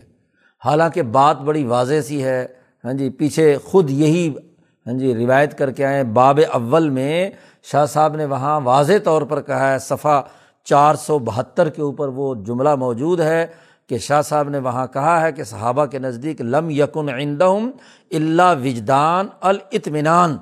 جی و سلج یہ جملہ شاہ صاحب پیچھے چار سو بہتر صفحے پر کہہ کر آئے ہیں۔ پھر حاشیہ لکھنا ضروری ہے کہ جی شاہ صاحب نے مجھے نہیں معلوم کہاں تنبی کی ہے، ایسے ہی کہہ دیا تنبی کی ہے میں نے۔ حالانکہ تنبی تو کی ہے، تمہیں نظر نہیں آیا تو الگ بات ہے نا حاشیے کا شوق ہے اس کو۔ کمان ابہانہ اعلیٰ علی کفی بیان حالث صحابہ۔ جیسے صحابہ کا طریقۂ کار تھا۔ اب وکانت حاضل اصول۔ یہ جو اصول ہم نے چار بیان کیے ہیں، محدثین کا طریقۂ کار مسائل کے دریافت کے حوالے سے اس کی بھی ایک سند ہے۔ تو وہ سند پیچھے یہاں شاہ صاحب نے کوئی چار پانچ روایات لائے ہیں، بلکہ چھ سات روایات لائے ہیں۔ ہاں جی جس میں ابو بکر صدیق کا طرز فکر و عمل، حضرت عمر فاروق کا طرز فکر و عمل، ابن مسعود کا، وہ شاہ صاحب نے یہاں آگے چند واقعات بیان کیے ہیں۔ وکالت حاضل اصول، یہ جو اصول محدثین نے اختیار کیے ہیں، یہ بھی پہلے لوگوں کے طریقۂ کار سے ان کا استخراج کیا ہے۔ یہ بھی مستخرجہ ہیں، من صنیع الاوائل و تصریحات پہلے لوگوں کی یعنی صحابہ کے طور طریقے سے۔ اب یہ بات بھی تو کہہ ہی رہے ہیں آگے کہ نبہنا جی اعلیٰ ظال کفی بیان حالث صحابہ۔ پیچھے بھی پیچھے تنبی کر کے آئے ہیں اور یہاں صحابہ کا پورا طریقۂ کار بیان کر رہے ہیں۔ یہ بھی تو سب سے بڑی دلیل ہے۔ ہاں جی یہ حاشیے والے کو یہ بھی نظر نہیں آ رہا۔ میمون ابن مہران روایت کرتے ہیں کہ حضرت ابو بکر صدیق رضی اللہ تعالیٰ عنہ کا طریقۂ کار یہ تھا کہ جب کوئی آدمی مقدمہ لے کر ان کے پاس خاصم آتا تو سب سے پہلے کتاب اللہ کو دیکھتے تھے کہ اس مسئلے میں کتاب اللہ کا کوئی فیصلہ ہے۔ اگر اس میں انہیں مل جاتا تو اس کے مطابق فیصلہ کر دیتے۔ اور اگر کتاب اللہ میں نہ ہوتا اور ان کو معلوم ہوتا حضور کی کوئی حدیث تو اس سنت کے مطابق فیصلہ کر دیتے۔ اور اگر وہ ان کے پاس نہ ہوتا تو آپ نکلتے اور لوگوں سے سوال کرتے، مسلمانوں سے سوال کرتے کہ بھائی میرے پاس یہ یہ قضیہ پیش ہوا ہے جہاں صحابہ کے مجمع ہوتے، لوگ بیٹھے ہوئے ہوتے مدینہ میں، ابو بگر صدیق اٹھ کے، اٹھتے اور وہاں جا کر اس مجمع میں صحابہ کے یہاں پہنچ جاتے اور ان کو کہتے بھی، میرے پاس یہ مسئلہ میری عدالت میں آیا ہے، تو کیا تمہیں رسول اللہ صلی اللہ علیہ وسلم سے اس بارے میں کچھ معلوم ہے؟ آپ نے کوئی فیصلہ فرمایا ہو؟ تو اگر وہاں کوئی جماعت ایسی مل جاتی اور وہ بتلاتی کہ حضور صلی اللہ علیہ وسلم نے اس معاملے میں یہ فیصلہ فرمایا ہے تو ابو بکر اس کے مطابق کیا ہے؟ فرماتے الحمد للہ الزی جعلفینہ الحمد سب تعریفیں اللہ کے لیے جس نے ہمارے اندر ایسے لوگوں کو باقی رکھا ہے جنہوں نے اپنے نبی کی بات محفوظ رکھی۔ اور اگر وہ بالکل ہی کوئی راستہ نہ ملتا اور کسی صحابی سے کوئی حدیث آپ کو نہ ملتی ابو بکر صدیق کو، تو پھر نبی اکرم صلی اللہ علیہ وسلم جی کی سنت سے متعلق کوئی چیز نہیں ملتی تو لوگوں کو جمع کرتے۔ بڑے بڑے معززین کو خاص طور پر ان سے مشورہ کرتے اور ان کی اجتماعی رائے سے پھر فیصلہ فرماتے تھے۔ تو یہ ابو بکر صدیق کا طریقۂ کار تھا۔ تو محدثین نے بھی حدیث کی تلاش اسی اصول پر کی۔ اسی طرح قاضی شرح روایت کرتے ہیں کہ عمر بن الخطاب رضی اللہ تعالیٰ عنہ نے یہ خط لکھا تھا اپنی قلم رو خلافت میں کہ اگر تمہارے پاس خاص طور پر شرح کو جب قاضی مقرر کیا کہ اگر تمہارے پاس کوئی چیز آئے اللہ کی کتاب میں تو اس کے مطابق فیصلہ کر۔ اور ادھر ادھر کے لوگوں میں سے کسی کی طرف توجہ مت دے۔ اور اگر تیرے پاس وہ چیز آئے جو کتاب اللہ میں نہیں ہے تو سنت رسول اللہ کو دیکھ۔ اس کے مطابق فیصلہ کر۔ اور اگر تیرے پاس نہ تو کتاب اللہ میں کوئی چیز نہیں ہے، نہ ہی سنت رسول میں ہے تو پھر دیکھ۔ کہ تیرے پاس جو لوگ جمع ہیں، جس پر اتفاق ہے ان کا تو اسے مضبوطی سے پکڑ لے۔ اور اگر ایسا بھی نہیں ہے، کسی آدمی نے تجھ سے پہلے اس مسئلے میں کوئی رائے نہیں دی، تو پھر تو اختیار کر لے جو چاہے۔ اگر چاہے تو اپنی رائے سے اجتہاد کر۔ سما تقدم فتقدم، یا اپنے سے پہلے والے کسی آدمی کی اشتہادی رائے لے لے۔ اور وہ انشیتا اور اگر چاہے تو اس کو مسئلے کو مؤخر کر دے۔ ہاں جی تھوڑا سا لمبا کر دے۔ ہاں جی اور اگر مؤخر کرے گا تو میں بھی تیرے لیے خیر اور بھلائی سمجھتا ہوں کہ اس میں بھی کوئی نہ کوئی آئندہ چل کر اس کا کوئی نہ کوئی سام حل سامنے آ جائے گا۔ تو اب قاضی کو باقاعدہ ہدایات دے رہے ہیں۔ اب اس کا ایک حصہ تو قابل استدلال ہے، لیکن اگلی بات انشیتا تج تحد برا یہ کا، یہ تو محدث یہ تو فقہ کی بات ہو گئی۔ ہاں جی جو دوسرا طریقہ آگے آ رہا ہے، ان کی بات ہے۔ اسی طرح عبداللہ بن مسعود روایت کرتے ہیں، عطا علینہ ہمارے اوپر ایک زمانہ آیا لسنا نقضی، ہم فیصلہ نہیں کر سکتے وہ لسنا ہونا علی کا اور ہم یہ کر بھی نہیں سکتے۔ جی اس کے اہل بھی نہیں ہیں۔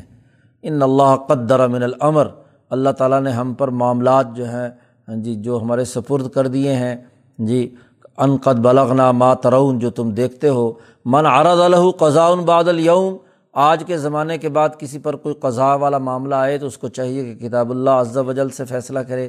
اگر کتاب اللہ میں نے ہو تو رسول اللہ کے مطابق فیصلہ کرے۔ اور اگر کتاب اللہ میں بھی نہیں ہے اور حضور کا کبھی کوئی فیصلہ نہیں ہے تو جو نیک لوگ پہلے فیصلہ کر چکے ہیں، ان کے مطابق فیصلہ کرے۔ اور اپنی زبان سے ہاں جی فتوے نہ دے۔ ہاں جی ولا یقل انی اخاف و انی ارا فن الحرام بین والحلال بین جی اپنی رائے مت بیان کرے، اس لیے کہ حرام واضح ہے، حلال واضح ہے، اور جو امور مشتبہ ہیں وہ اس کے درمیان درمیان ہیں۔ تو جو شک والی باتیں ہیں ان کو چھوڑ دے بغیر شک والی باتوں کی طرف۔ ایسے ہی ابن عباس کا قول ہے کہ جب کسی معاملے میں سوال کیا جاتا ان سے تو وہ کہتے تھے کہ اگر قرآن میں ہے تو بتلا دو، اور اگر قرآن میں نہیں ہے اور نبی اکرم صلی اللہ علیہ وسلم سے تو پھر بتلا دو۔ اور اگر وہاں نہیں ہے تو پھر ابو بکر اور عمر نے کوئی فیصلہ کیا ہے تو اس کے مطابق ہو۔ اور فعلم یقن قالفی ہی برا اگر نہیں ہے تو پھر اپنی رائے سے مسئلہ ہوگا۔ ابن عباس بھی فرماتے ہیں، کیا تم ڈرتے نہیں ہو کہ تم پر عذاب آئے یا تم دھسا دیے جاؤ زمین میں اور تم یہ کہو کہ قال رسول اللہ صلی اللہ علیہ وسلم و قال فلان؟ بغیر کسی اس کے تم لوگ یہ جملے کہتے رہتے ہو۔ کہ ابن سیرین روایت کرتے ہیں، ایک آدمی سے نبی اکرم صلی اللہ علیہ وسلم کی حدیث کے حوالے سے تو اس آدمی نے کہا قالا فلان قضا و قضا، تو ابن سیرین نے کہا کہ تو حضور کی طرف منسوب کر کے باتیں بیان کر رہا ہے۔ و تقول قالا فلان قضا و قضا۔ ہاں جی اللہ کلی مقابل میں نے میں نے تمہارے سامنے حدیث بیان کی ہے، تم کہتے ہو فلاں نے یہ کہا، فلاں نے یہ کہا۔ تو آئندہ میں تیرے سے بات نہیں کروں گا۔ تو انہوں نے حدیث بیان کی تھی اس آدمی کے سامنے، حضور کی، اور اس نے دوسرے ادھر ادھر کے اقوال بیان کیے۔ امام اوزائی کا قول نقل کیا ہے کہ حضرت عمر بن عبدالعزیز نے خط لکھا تھا کہ اللہ کی کتاب میں کسی کی رائے کا اعتبار نہیں ہے۔ آئمہ کی رائے کا اعتبار ان میں ہے جن میں کتاب نازل نہیں ہوئی اور حضور کی سنت اس میں جاری نہیں ہے۔ اور ولا رحدن فی سنت ان ثنحا رسول اللہ صلی اللہ علیہ وسلم۔ جو حضور کی سنت ہے اس میں کسی کی رائے کا اعتبار نہیں ہے۔ تو ان احادیث سے ہاں جی انہوں نے یہ اصول اخذ کیے ہیں۔ ایسے امام آمش ابراہیم نقی کا قول نقل کرتے ہیں کہ وہ جب پہلے جو مقتدی اکیلا ہو تو امام کی بائیں طرف کھڑا کرتے تھے وہ۔ لیکن جب انہوں نے حدیث سنی، سمیع زیات کی ابن عباس سے کہ نبی اکرم صلی اللہ علیہ وسلم نے عبداللہ ابن عباس نے جو رات گزاری تھی تو حضور نے ان کا کان پکڑ کے دائیں طرف لا کر کھڑا کر دیا تھا، تو انہوں نے اس حدیث سننے کے بعد سے اپنا مسلک بدل لیا کہ ہاں جو حضور نے عمل کیا ہے وہ کیونکہ ان کی رائے یہ تھی کہ امام چونکہ افضل ہے، اس کو دائیں طرف کھڑا ہونا چاہیے اور جو مقتدی ہے، اس کو بائیں طرف کھڑا ہونا چاہیے، وہ اس کا تابع ہے۔ لیکن جب حضور کی حدیث آئی تو انہوں نے فوراً اپنا مسلک بدل لیا کہ جب حضور نے یہ فرما دیا تو اب یہی رائے ہوگی۔ شابی سے روایت ہے کہ ایک آدمی ان کے پاس آیا، کسی چیز کے بارے میں سوال کیا اور کہا کہ ابن مسعود یوں کہتے تھے، قضا و قضا۔ قالف اخبرنی انت برائیک آپ اپنے اس بارے میں رائے بیان کریں۔ تو انہوں نے کہا کہ اللہ تعجب من ہادہ اس پر تعجب کیوں؟ میں کہتا ہوں تمہیں عبداللہ ابن مسعود کی روایت اور تم میری رائے پوچھ رہے ہو۔ ہاں جی؟ اور و دینی عندی آثر من ظالقہ و اللہ اتغنا اغنیتاً احب الیہ من ان کہتے میں گانا بجا لوں، یہ زیادہ مجھے پسند ہے بہ نسبت یہ کہ میں اپنی رائے سے کوئی بات بیان کروں۔ یہ تمام احادیث بھی امام دارمی نے جمع کی ہیں۔ اسی طرح ترمزی روایت کرتے ہیں ابو صاحب سے کہ ہم امام وقی کے پاس تھے تو انہوں نے ایک آدمی سے کہا کہ جو رائے کی بنیاد پر فیصلہ کرتا تھا کہ نبی اکرم صلی اللہ علیہ وسلم نے اشعار کیا ہے۔ جی اصل میں یہ ایک روایت ہے کہ وہ حج کے موقع پر جب ہاں جی حدی لے کر جاتے ہیں تو نبی اکرم صلی اللہ علیہ وسلم نے فرمایا کہ اس کو اشعار کر لیا جائے۔ یعنی ذرا سا کٹ لگا کر خون تھوڑا سا نکال لیا جائے تو اس کو اشعار کہتے ہیں۔ امام ابو حنیفہ سے جب شروع میں پوچھا کسی نے تو امام ابو حنیفہ نے فرمایا، ہوا مسلطن۔ یہ مسئلہ ہے۔ یعنی ایسا کرنا مناسب نہیں ہے۔ ہوتا کیا تھا کہ یہ جو عرب لوگ دیہاتی جب مسل وہ کرتے تھے اشعار، ایک ہے معمولی سا کٹ لگانا جس سے اونٹ کو کچھ پتہ نہ چلے، معمولی سا خون نکلے۔ وہ جب اشعار کے نام پر دیہاتی قسم کے تو ایسے زور سے تلوار مارتے کاٹتے تھے کہ وہ خون ہی خون بہہ جاتا تھا اور اونٹ بھی کمزور ہوتا تھا، تو وہ اس کا کوہان کا اوپر کا کٹا ہوا حصہ جو ہے وہ لٹکا رہتا تھا ساتھ۔ تو حضرت امام بنیفا نے فرمایا کہ یہ تو مسئلہ ہے۔ ہاں جی حضور نے مسئلہ سے منع فرمایا ہے، جانور ہے۔ زندہ جانور ہے، اس نے سفر کر کے حرم تک جانا ہے، تو اس کو اس طریقے سے کٹ لگانا کہ جس سے اس کو اذیت اور تکلیف ہو، تو یہ تو اچھی بات نہیں ہے۔ اب امام صاحب کی بات تو یہ تھی۔ اب وہاں کسی نے نقل کر دیا کہ امام حنیفہ اسے مسئلہ کہتے ہیں۔ تو امام وقی کو بڑا غصہ آیا اور انہوں نے کہا کہ اچھا ہاں جی ابراہیم نقی کا قول انہوں نے نقل کیا۔ کہ امام ابو حنیفہ ابراہیم نقی کا قول نقل کرتے ہیں کہ اشعار مسئلہ ہے۔ تو وقی بڑے غضبناک ہو گئے، بڑے غصے میں آ گئے کہ میں حضور کی حدیث تمہیں بیان کرتا ہوں اور تم ابراہیم کی بات نقل کرتے ہو۔ ہاں جی تو تمہیں تو میں جیل میں ڈالوں گا۔ ہاں جی قید کروں گا اور اس وقت تک تمہیں جیل سے نہیں نکالوں گا جب تک کہ تم اپنی اس بات سے رجوع نہ کر لو۔ ہاں جی بظاہر ان کے خیال کے مطابق چونکہ حدیث کے خلاف بات ہے، تو اب حالانکہ دونوں میں بڑا نازک فرق ہے، ایک معمولی سا اشعار کرنا، یہ تو سنت ہے۔ لیکن اس کو ایسا کٹ لگا دینا کہ مسئلے کی طرح اس کا اوپر کا حصہ کٹا ہوا نظر آئے، تو یہ امام ابو حنیفہ چونکہ بہت زیرک اور عقل مند تھے، اس لیے انہوں نے اسے منع فرما دیا۔ کیونکہ دوسری حدیث بھی تو ہے مسئلے والی، حضور نے سختی سے ممانعت کی ہے، تو دونوں کے درمیان تطبیق یہی ہوگی۔ اسی طرح حضرت عبداللہ ابن عباس، عطا ابن ابی رباح، مجاہد ابن جبر، مالک ابن انس، یہ لوگ انہم کانو یقولون یعنی یہ بات یہی کہتے تھے کہ رسول اللہ کی بات آ جائے تو ہماری بات کو رد کر دو۔ خود امام ابو حنیفہ کا قول بھی ہے۔ جی۔ خلاصہ یہ ہے کہ انہوں نے اپنی فقہ کے قواعد، ان قواعد پر مرتب اور مدون کیے۔ اور کوئی ایسا مسئلہ جس پر پہلے لوگ گفتگو کر چکے تھے اور ان سے پہلے زمانے میں ہو چکا تھا، انہوں نے اس میں اگر کوئی حدیث مرفوع پائی متصل تھی یا مرسل تھی، موقوف تھی، صحیح تھی، حسن تھی، جس کا اعتبار صحیح ہو سکتا تھا، اور جو آثار شیخین میں سے کوئی نہ کوئی اثر تھا تمام خلفاء یا قضات امسار اور فقائے بلدان کا تھا یا استمباتات میں سے تھا، عموم ایما اقتضاء، تو انہوں نے اس کے مطابق عمل کیا ان محدثین نے۔ شاہ صاحب کہتے ہیں کہ ان محدثین میں سب سے عظیم ترین شان والے سب سے زیادہ روایات کرنے والے اور حدیث کے مرتبے کو جاننے والے اور اس حوالے سے فقہ کے اندر گہرائی، گہری نظر رکھنے والے امام محمد محمد ابن حنبل ہے امام احمد ابن حنبل کے نام سے مشہور ہیں، لیکن امام احمد بن محمد بن حنبل حنبل ان کے دادا ہیں۔ پھر امام اسحاق ابن راہوے ہے یہ محدثین کے سرخیل ہیں۔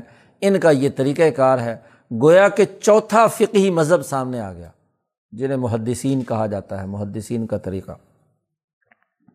وکانہ ترتیب الفقہ اعلیٰ حاضل وجہ اس طریقے سے انہوں نے اپنی فقہ کو مرتب کیا اور بہت ساری احادیث اور آثار جمع کیے گئے، حتیٰ کہ امام احمد سے سوال کیا جا گیا کہ ایک آدمی کے پاس اگر سو ہزار حدیثیں یعنی ایک لاکھ حدیث ہوں، تو کیا وہ فتویٰ دے سکتا ہے؟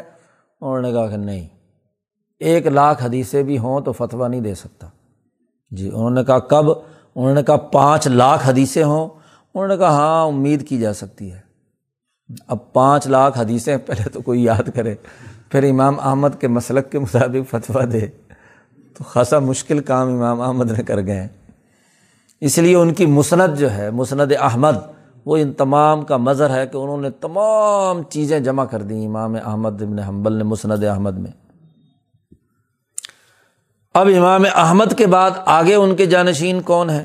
شاہ صاحب کہتے ہیں، پھر اللہ پاک نے اگلا زمانہ پیدا کیا اور اس میں ان کے آگے شاگرد اور تربیت یافتہ لوگوں نے پوری مزید جد وجہد کی جم الحادیث اس اصول پر فقہ کو مرتب کرنے اور کچھ نئے فنون انہوں نے دریافت کیے۔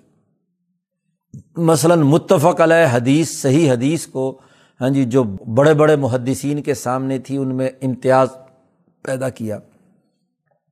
کہ بڑے بڑے جو ناقدین حدیث ہیں، پرکھنے والے حدیث ہیں، ناقدین سے مراد یہاں نقد جسے کہتے ہیں جرا و نقد یعنی کھرا کھوٹے کی پہچان کرنے والے۔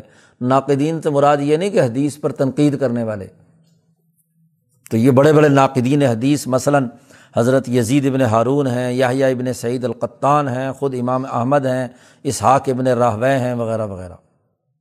ایک دو صحیح احادیث کا فرق اور امتیاز کرنے والے یہ پہلے درجے کے لوگ ہیں، محدثین میں اعلیٰ ترین درجے۔ اس کے بعد پھر ہاں جی ان فقہی احادیث کو جمع کرنا جس پر تمام شہروں کے فقہا اور بڑے بڑے علاقوں کے علماء نے اپنے اپنے مذاہب کو مرتب اور مدون کیا ہے، تو یہ دوسرا کام۔ اسی طرح تیسرا کام یہ کہ انہوں نے ہر حدیث کی جو قرار واقعی حیثیت تھی، اس پر جو حکم لگایا تو وہ حکم بھی متعین کیا ان محدثین نے۔ مثلاً یہ حدیث شاذہ یا فاضہ ہے، باقی احادیث میں سے کہ کسی اور نے اس کو روایت نہیں کی، شاذ حدیث ہے یا اس کے ترک جو ہیں، پہلے لوگوں کے یہاں اس کی تخریج نہیں ہو سکی کہ یہ متصل ہو یا اس کی صنعت کس درجے کی ہے، یا یہ روایت فقی ان فقین ہے کہ فقائے صحابہ یا فقائے تعبین یا حافظ ان حافظ ہے۔ حافظ سے مراد یہاں قرآن کا حافظ نہیں حدیث کے حافظ۔ اور حدیث کا حافظ وہ شمار ہوتا تھا جو ایک لاکھ سے لے کر چھ لاکھ تک احادیث جسے زبانی یاد ہوں ماں تمام اسانید اور متن کے۔ وہ حافظ الحدیث۔ اسی طریقے سے ونح وزال کا من المطالب العلمیہ۔ علم حدیث سے متعلق مزید علمی جو مراتب ہیں وہ۔ اور یہ جو اگلے دور میں ان کے جانشین لوگ آئے وہ کون ہیں؟ ہاؤلائی وہ لوگ بخاری ہیں، مسلم ہیں، ابو داود ہیں، عبد ابن حمید ہیں، دارمی ہیں امام ابن ماجہ ہیں، ابو یعلیٰ ہیں ترمزی ہیں، نسائی ہیں، دار قطنی ہیں، امام حاکم ہیں، بہکی ہیں، خطیب بغدادی ہیں دہلمی ہیں، ابن عبد البر ہیں، وغیرہ وغیرہ۔ یہ وہ محدثین کا اگلا درجہ ہے جنہوں نے اگلے دور میں کیا ہے، اس پر کتابیں مرتب کیں شاہ صاحب کہتے ہیں یہ اگلے دور کے بھی جو افراد ہیں، ان میں بھی میرے نزدیک چار آدمی بڑے بنیادی ہیں۔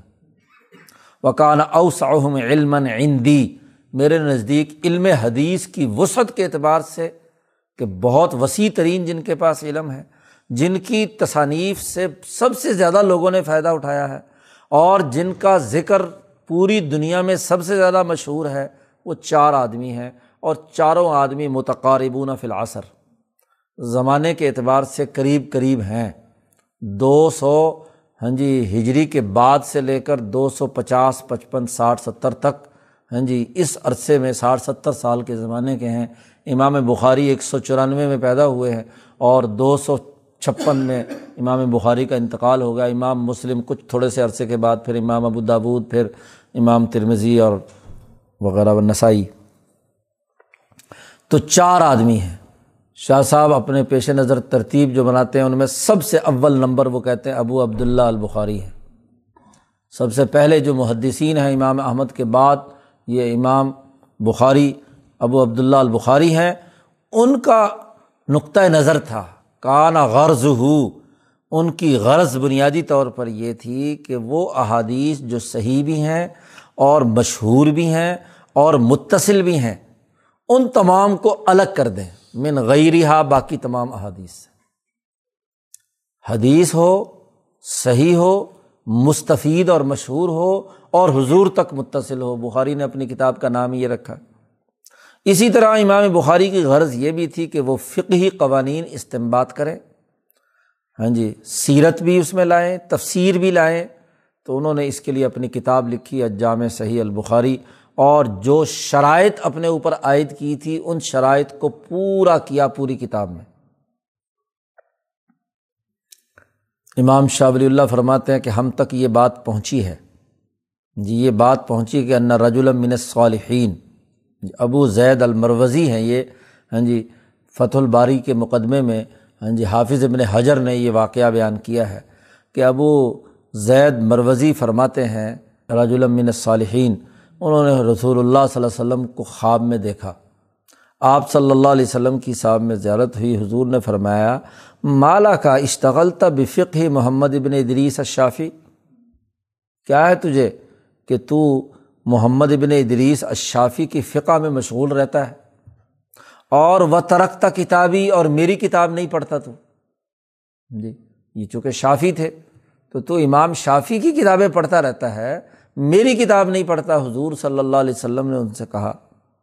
قالا، انہوں نے خواب میں کہا، یا رسول اللہ ماں کتابوں کا؟ آپ کی کون سی کتاب ہے جو میں نہیں پڑھتا؟ تو حضور نے فرمایا، صحیح البخاری۔ بخاری کی جو کتاب صحیح ہے، وہ میری کتاب ہے۔ شاہ صاحب کہتے ہیں، یہ قول نقل کرنے کے بعد اللہ کی قسم، اللہ عمری، میری عمر کی مجھے قسم۔ جی نالا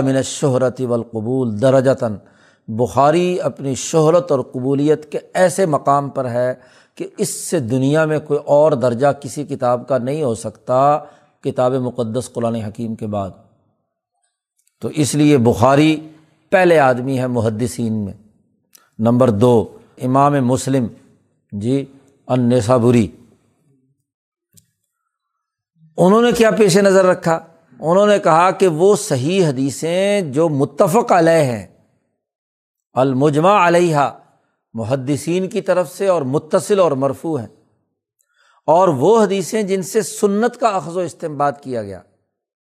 اور انہوں نے اس کو ذہنوں کے قریب کرنے کا ارادہ کیا کہ وہ تمام اس کے ترک جمع کر کے اس حدیث کو لوگوں کے ذہنوں کے قریب کیا جائے، اس سے استمباد کرنا آسان ہو جائے اور ایک نئی ترتیب قائم کی۔ رتب ترتیباً جیدن امام بخاری نے تو ابواب قائم کیے اور پھر حدیثیں لائے۔ اور امام مسلم نے کیا کیا؟ حدیث کی ترتیب ایسی بنائی، ابواب بعد میں لوگوں نے بنائے ہیں۔ خود امام مسلم نے ابواب قائم نہیں کیے۔ وہ حدیث کی کتاب بڑی خاص ترتیب سے عمدہ ترتیب کے ساتھ لائے ہیں۔ اور پھر یہ کیا انہوں نے کہ ہر حدیث کے تمام ترک جمع کر دیے ایک ہی جگہ پر۔ ایک روایت ہے، اس کو ایک صحابی نے روایت کیا، وہ سند لائے ہیں، دوسرے نے کیا، وہ لگائے ہیں، تیسرے، بلکہ اس کے آگے مطابعات اور شواہد، وہ بڑی ترتیب کے ساتھ تمام جتنے دلائل و شواہد ایک روایت سے متعلق ہیں، فنی نقطۂ نظر سے وہ انہیں مطابعات کو بیان کرتے ہوئے ہا و حد ثنا ہا و حد ثنا ہر تیسرے، چوتھے راوی کے بعد انہوں نے اس کی دوسرا طریقہ، تیسرا طریقہ، چوتھا طریقہ، پانچواں طریقہ تمام ترک جمع کر دیے، جو سیاح سے تعلق رکھنے والے تھے۔ یہ امام مسلم کا کمال ہے۔ تاکہ متن کا اختلاف اور اسانید کا جو پھیلاؤ ہے، زیادہ کھل کر لوگوں کے سامنے آ جائے جو امام مسلم کی کتاب پڑھتے ہیں۔ اور پھر مختلفات جس میں اختلافی معاملات ہیں، ان کو ایک جگہ جمع کیا۔ چنانچہ جو آدمی عربی زبان جانتا ہے، اس کے لیے کوئی ازر نہیں چھوڑا کہ وہ سنت کی ان ہاں جی حدیث سے کیا ہے؟ اعراض کریں۔ امام بخاری تو ایک حدیث لاتے ہیں اور اس کی ایک سند لاتے ہیں اور ایک مسئلہ اخذ کر لیتے ہیں۔ اب امام مسلم نے یہ کیا کہ اس حدیث کے جتنے شواہد اور دلائل اور مطابعات اور ترک تھے، وہ سارے جمع کر کے اتنا مضبوط کر دیا کہ اہل زبان خود سمجھ جائے کہ یہ حدیث کتنے اونچے درجے کی ہے۔ یہ مسلم کا طریقہ ہے، صحیح مسلم کا۔ اور تیسرے آدمی جس کی وقت امام بخاری اور مسلم کے بعد جس کو نمبر دیا ہے امام شاہ ولی اللہ نے، وہ امام ابو داود اسجستانی ہے۔ ابو داود کا مقام پہلے دو کے بعد ہے، تیسرا درجہ ہے۔ ان کا ارادہ یہ تھا کہ وہ تمام احادیث جمع کریں جس سے پچھلے فقہ نے استدلال کیا ہے۔ چاہے وہ امام مالک نے کیا ہو، امام شافی نے کیا ہو، امام ابو حنیفہ نے کیا ہو۔ اور ان کے درمیان وہ مشہور حدیثیں ہیں۔ اور شہروں کے علماء نے احکامات کی بنیاد ان حدیثوں کو بنایا ہے۔ تو انہوں نے سنن ابی داود لکھی، اس صحیح حدیث بھی لائے، حسن بھی لائے، اور ایسی نرم حدیث بھی لائے جس پر عمل کرنا صحیح تھا۔ تو اس کو جمع کر دیا امام، گویا کہ فقی ترتیب کے ساتھ، اعلیٰ ترین درجے کے تفقوں کے ساتھ امام ابو دابود نے سنن ابی دابود لکھی۔ خود ابو دابود فرماتے ہیں کہ میں نے اپنی اس کتاب میں حدیثیں جمع کی ہیں۔ جی اجمان ناس والا ترک ہی وما کانا منہا ضعیفاً سر رہا بھی ہی وہ حدیثیں جن پر لوگ متفق تھے لیکن لوگوں نے چھوڑ دی تھیں۔ مثلاً امام بخاری اور مسلم کے یہاں عام طور پر نہیں تھیں اور اس کی ضرورت تھی، وہ میں نے جمع کر دی۔ اور اگر کوئی ضعیف حدیث میں لایا بھی ہوں تو میں نے اس کے ذوف کی تصریح کر دی۔ اور اگر کسی میں کوئی علت ایسی موجود تھی جو غور و فکر کرنے سے سامنے آنی تھی، وہ بھی میں نے بیان کر دی۔ اور ہر حدیث پر ایک ترجمۃ الباب مقرر کیا یعنی عنوان قائم کیا، جو کسی عالم نے اس سے کوئی مسئلہ مستمت کیا ہے۔ اور کسی فقی نے اس رائے کو اختیار کیا ہے۔ ایک حدیث سے مثلاً امام ابو حنیفہ نے کوئی رائے قائم کی ہے تو وہ ایک باب قائم کریں گے امام ابو حنیفہ کے نقطۂ نظر سے اور نیچے حدیث لائیں گے۔ اور اسی مسئلے میں کسی دوسری حدیث سے امام شافی نے مثلاً استدلال کیا ہے تو امام شافی کے مسلک کے مطابق عنوان قائم کریں گے اور وہاں وہ دوسری حدیث لے آئیں گے۔ تاکہ تمام فقہا کے مستدلات جو ہیں وہ ایک جگہ سے جمع ہو کر سامنے آ جائیں۔ اسی کی تصریح امام غزالی نے اپنی کتاب میں کی ہے کہ ایک آدمی مجتہد ہو تو مشتحد کے لیے ابو دابود کی کتاب کافی ہے۔ چوتھے آدمی جو ہیں ہاں جی محدثین میں وہ امام ابو عیسیٰ اترمزی ہیں۔ انہوں نے کیا کیا؟ انہوں نے جو پہلے شیخین ہیں یعنی بخاری اور مسلم، ان کے طریقے کو سامنے رکھا اور ابو داود کے طریقے کو سامنے جمع کر دیا۔ انہوں نے شیخین کے طریقۂ کار، بخاری اور مسلم کے طریقۂ کار کو اچھا سمجھتے ہوئے جو چیزیں بیان کرنے کے قابل تھی انہیں بیان کر دی، جس میں انہوں نے ابہام رکھا تھا، اس کو انہوں نے واضح کر دیا۔ اور امام ابو داود کے طریقے کو بھی سامنے رکھا کہ جس فقی نے جو مسئلہ، جس رائے کے اعتبار سے لیا، اس کو انہوں نے بھی اختیار کر لیا۔ تو دونوں طریقوں کو جمع کیا ہے ترمزی نے۔ اس لیے پڑھنے کی ترتیب بھی جو مولانا سندھی رحمۃ اللہ علیہ نے سیاح ستہ کے پڑھنے کی ترتیب بیان کی ہے، وہ یہ کہ اگر فقہا کی تعلیم کے بعد اس نے شروع کیا ہے، تو پھر کیا ہے؟ بخاری، مسلم، ابو داود اور پھر ترمزی ترمزی اس وقت تک سمجھ میں نہیں آتی جب تک کہ ابو داود نہ پڑھی ہوئی ہو اور بخاری اور مسلم نہ سامنے ہو۔ جی۔ تو دونوں طریقوں کو جمع کر دیا اور پھر ساتھ ہی اضافہ کیا امام ترمزی نے کہ زیادہ علیہما انہوں نے ان دونوں طریقوں پر ایک اور مزید اضافہ یہ کیا کہ صحابہ تعبین اور فقہ کے مذاہب بھی بیان کر دیے۔ اس طرح ان کی کتاب بڑی جامع ہو گئی، جامع ترمزی پھر انہوں نے حدیثوں کے ترک میں بھی اختصار کیا ہے، بہت لطیف طرح کا اختصار۔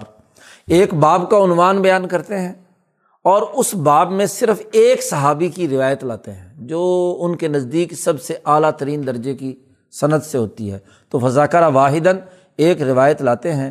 اور وہ اوما علامہ ادا ہو اس کے علاوہ جن جن صحابہ سے وہ روایت مروی ہے، اس کی طرف اشارہ کر دیتے ہیں۔ بس باب قائم کیا، ایک حدیث لائے اور حدیث کی حیثیت متعین کی۔ اس کے بعد آگے نیچے لکھتے ہیں، امام ترمزی و فل باب ان فلان ان فلان ان فلان ان فلان ان فلان۔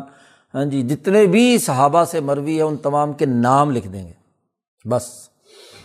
اب جو تو محدث ہے، جس کو معلوم ہے، اس کے پاس تو بہت سارا ذخیرہ آ سکتا ہے۔ اس لیے امام ترمزی کی کتاب کا ایک بہت بڑا قرضہ تھا۔ مولانا سندھی نے تو کہا اپنے زمانے میں ہاں جی قرضے کی وجہ یہ تھی کہ وفل باب میں، اس باب کی یہ حدیث جو فلاں صحابی کا امام ترمزی نے نام ذکر کیا، یہ ہے روایت کس کتاب میں؟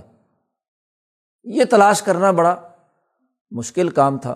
تو امام ترمزی کا یہ قرضہ لوگوں پر یہ تھا کہ شرح لکھ کر وہ یہ بتلائیں کہ یہ روایت جو امام ترمزی لائے ہیں یا جس صحابی کا نام ذکر کیا ہے، یہ فلانی کتاب میں ہے روایت تو مولانا سندھی تو کہتے ہیں کہ اگر کسی کو بہت محقق، محدث بننا ہے تو پھر ساری حدیث ذخیرہ حدیث پڑھے اور وہاں سے جا کر وہ باب کی وہ ساری روایات پر تحقیقی نظر ڈالے۔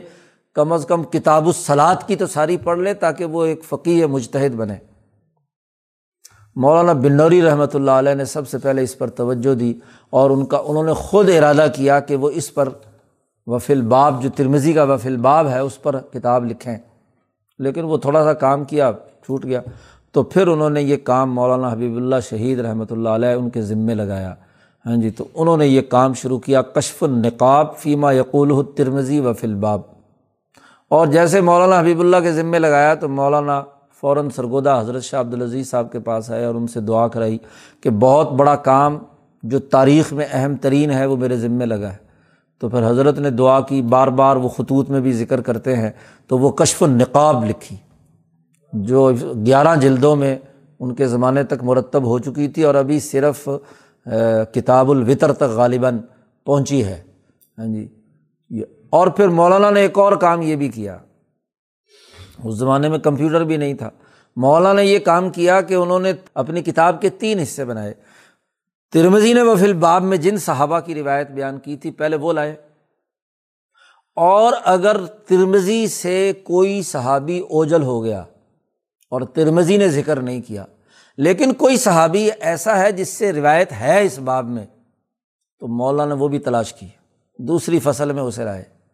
پھر تیسری فصل لائے جس میں اس باب سے متعلق کسی صحابی کا کوئی قول ملا، کوئی آثار میں سے کچھ آثار ملے تو اس کو لائے۔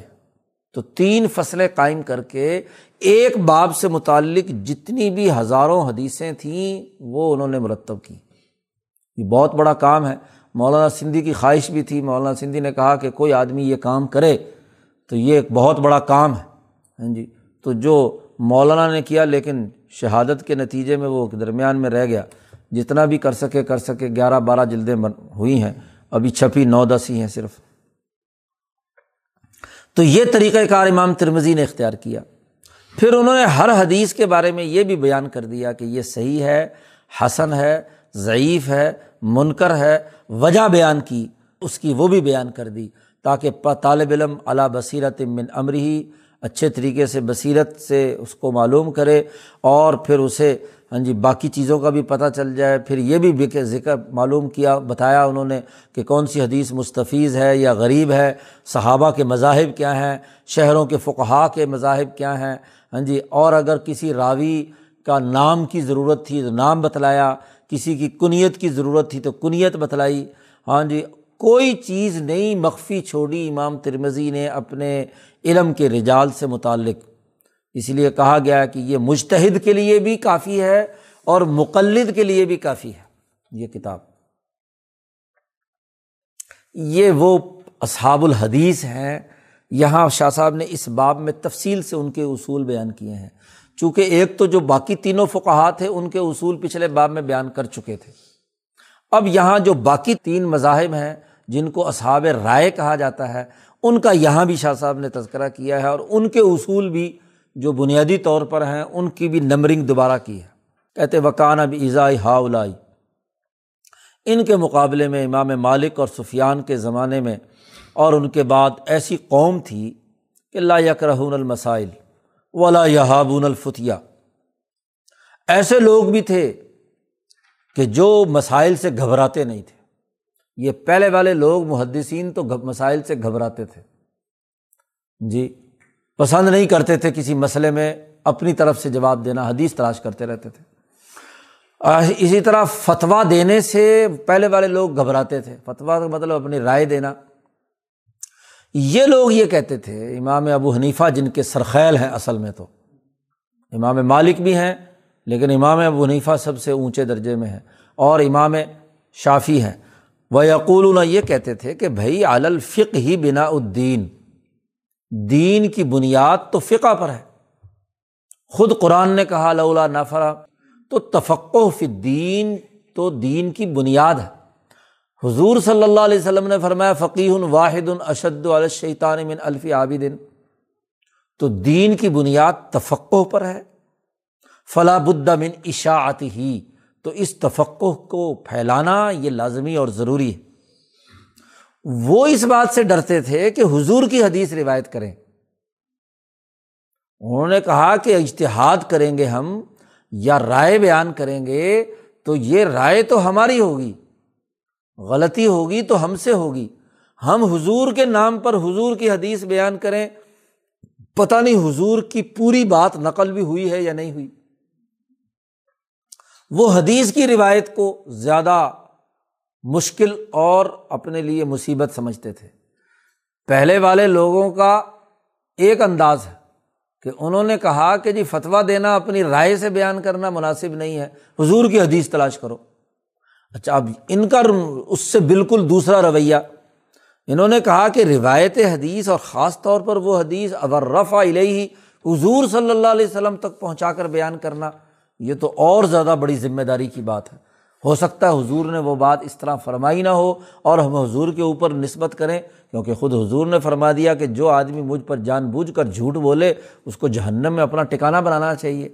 جبکہ فقہ کا ہمیں حکم دیا لیے تفقہ ہو فدینی کہ ہم مسائل تفقع رائے سے بیان کریں۔ یہاں تک کہ امام شابی نے کہا کہ نبی سے نیچے درجے کے جو لوگ ہیں، جیسا کہ پیچھے روایت گزری ہے، ہمیں زیادہ پسندیدہ بات ہے کہ ہم ان کی طرف بات کو منسوب کریں۔ اس لیے کہ اگر زیادتی اور نقصان ہوگی تو نبی سے کم درجے میں یعنی کسی صحابی یا کسی ہاں جی تابی کی بات ہوگی۔ یا ابراہیم نقی کا قول بھی پیچھے نقل نقل ہو چکا کہ میں کہوں عبداللہ، یہ زیادہ بہتر ہے۔ کالا علقمہ یہ زیادہ مجھے محبوب ہے بہ نسبت یہ کہ میں حضور کی طرف نسبت کروں۔ ایسے ابن مسعود کا کال پیچھے گزر چکا ہے کہ جب وہ حضور کی طرف سے کوئی روایت بیان کرتے تھے تو ان کا پورا چہرہ سرخ ہو جاتا تھا لرس جاتے تھے وہ۔ پھر بھی روایت بیان کرنے کے بعد فرماتے تھے، ہا کزا او نہ بہو ہا کزا او نہ بہو ایسے فرمایا یا اس طرح فرمایا تاکہ حضور کی طرف کوئی غلط بات کی نسبت نہ ہو جائے۔ تو یہاں بے دھڑک حدیثیں جمع ہو رہی ہیں اور انہوں نے کہا کہ یہاں یہ حدیث جو ہے، یہ تو مناسب حدیث کی نسبت کرنا جو ہے نا، یہ تو بہت بڑی ہاں جی بات ہے کہ حضور کی طرف منسوب کر کے بات کہی جائے۔ اس طرح حضرت عمر نے ہاں جی ایک جماعت کو، انصار کی ایک جماعت کو کوفہ بھیجا۔ جی اب یہ کوفہ کا مزاج اسی سے واضح ہو جاتا ہے کہ کوفہ والوں کا مزاج یہ کیوں تھا۔ حضرت عمر نے ایک جماعت انصار کی جو ہے انہیں کوفہ بھیجا۔ انہوں نے کہا، تم ان کم تاتون القوفہ تم کوفہ جا رہے ہو تو وہاں ایک قوم ہے۔ وہ قرآن حکیم سے بڑا گہرا تعلق رکھتی ہے۔ عظیر بالقرآن، کیا مطلب؟ یعنی قرآن پڑھتے ہیں، روتے ہیں۔ قرآن کے ساتھ ان کی بڑی گہری محبت اور نسبت ہے۔ فیاتون کم اب جب تم ان کے پاس پہنچو گے تو فیقولون، وہ کہیں گے کہ قدیمہ اصحاب محمد۔ ہاں جی صلی اللہ علیہ وسلم قدیمہ اصحاب محمد۔ تو وہ حضور کے عشق اور محبت کے نتیجے میں استقبال کریں گے کہ صحابہ آ گئے، صحابہ آ گئے، صحابہ آ گئے، اور پھر وہ تمہارے پاس آئیں گے اور تم سے حضور کی حدیثیں معلوم کریں گے۔ فیا سلون کمان الحدیثی تم سے حدیث کا سوال کریں گے۔ تو خبردار، وہاں حضور صلی اللہ علیہ وسلم سے کم سے کم روایت کرنا۔ فعقل الروایت عن رسول اللہ صلی اللہ علیہ وسلم۔ وہاں کثرت سے حدیثیں نہ بیان کرنا۔ تو یہاں حضرت عمر نے منع کر دیا ہاں جی کوفہ والوں کے سامنے کہ قرآن موجود ہے تو قرآن کی بنیاد پر سب کچھ ہونا چاہیے۔ وہاں حدیثوں کی طرف وہ متوجہ ہو گئے تو پھر معاملہ کیا ہے؟ دوسرا ہو جائے گا۔ اس لیے یہ کم باتیں وہاں بیان کرنا۔ اسی طرح ابن اون فرماتے ہیں کہ شابی جب ان کے پاس کوئی مسئلہ آتا تو اس سے بچنے کی کوشش کرتے تھے۔ وکانہ ابراہیم یقول و یقول و یقول ہاں جی وہ مشہور کر، وہ کہتے تھے، ابراہیم نے یوں کہا، انہوں نے یوں کہا اس نے یوں کہا، اپنی طرف نسبت کرنے کے بجائے۔ یہ بھی امام دارمی کے آثار ہے چنانچہ ان لوگوں نے کیا کیا؟ فواقع تدوین الحدیث ولفقی ولمسائلی من حاجت بموقع من وجہ آخر۔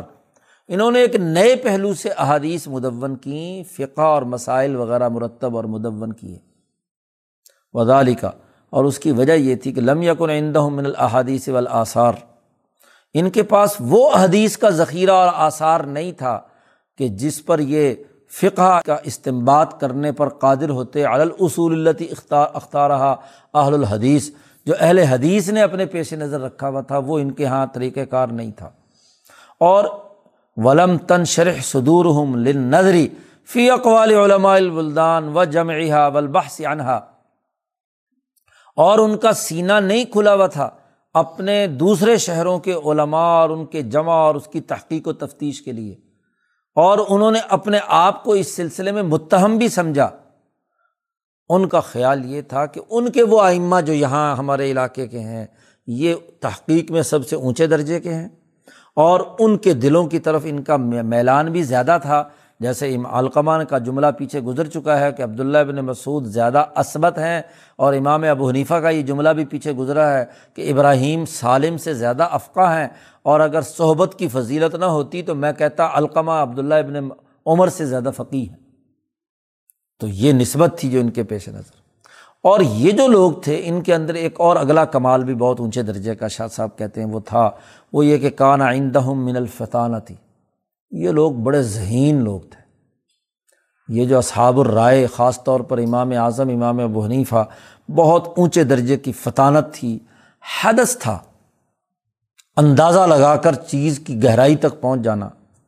اور تیسری اہم ترین ان کی خصوصیت یہ تھی کہ سرعتی انتقال ذہنی من شعی ان علا شعین ان کا ذہن بڑی تیزی سے ایک جگہ سے دوسری جگہ، ایک مسئلے سے دوسرے مسئلے کی طرف بڑی تیزی سے سفر کرتا تھا۔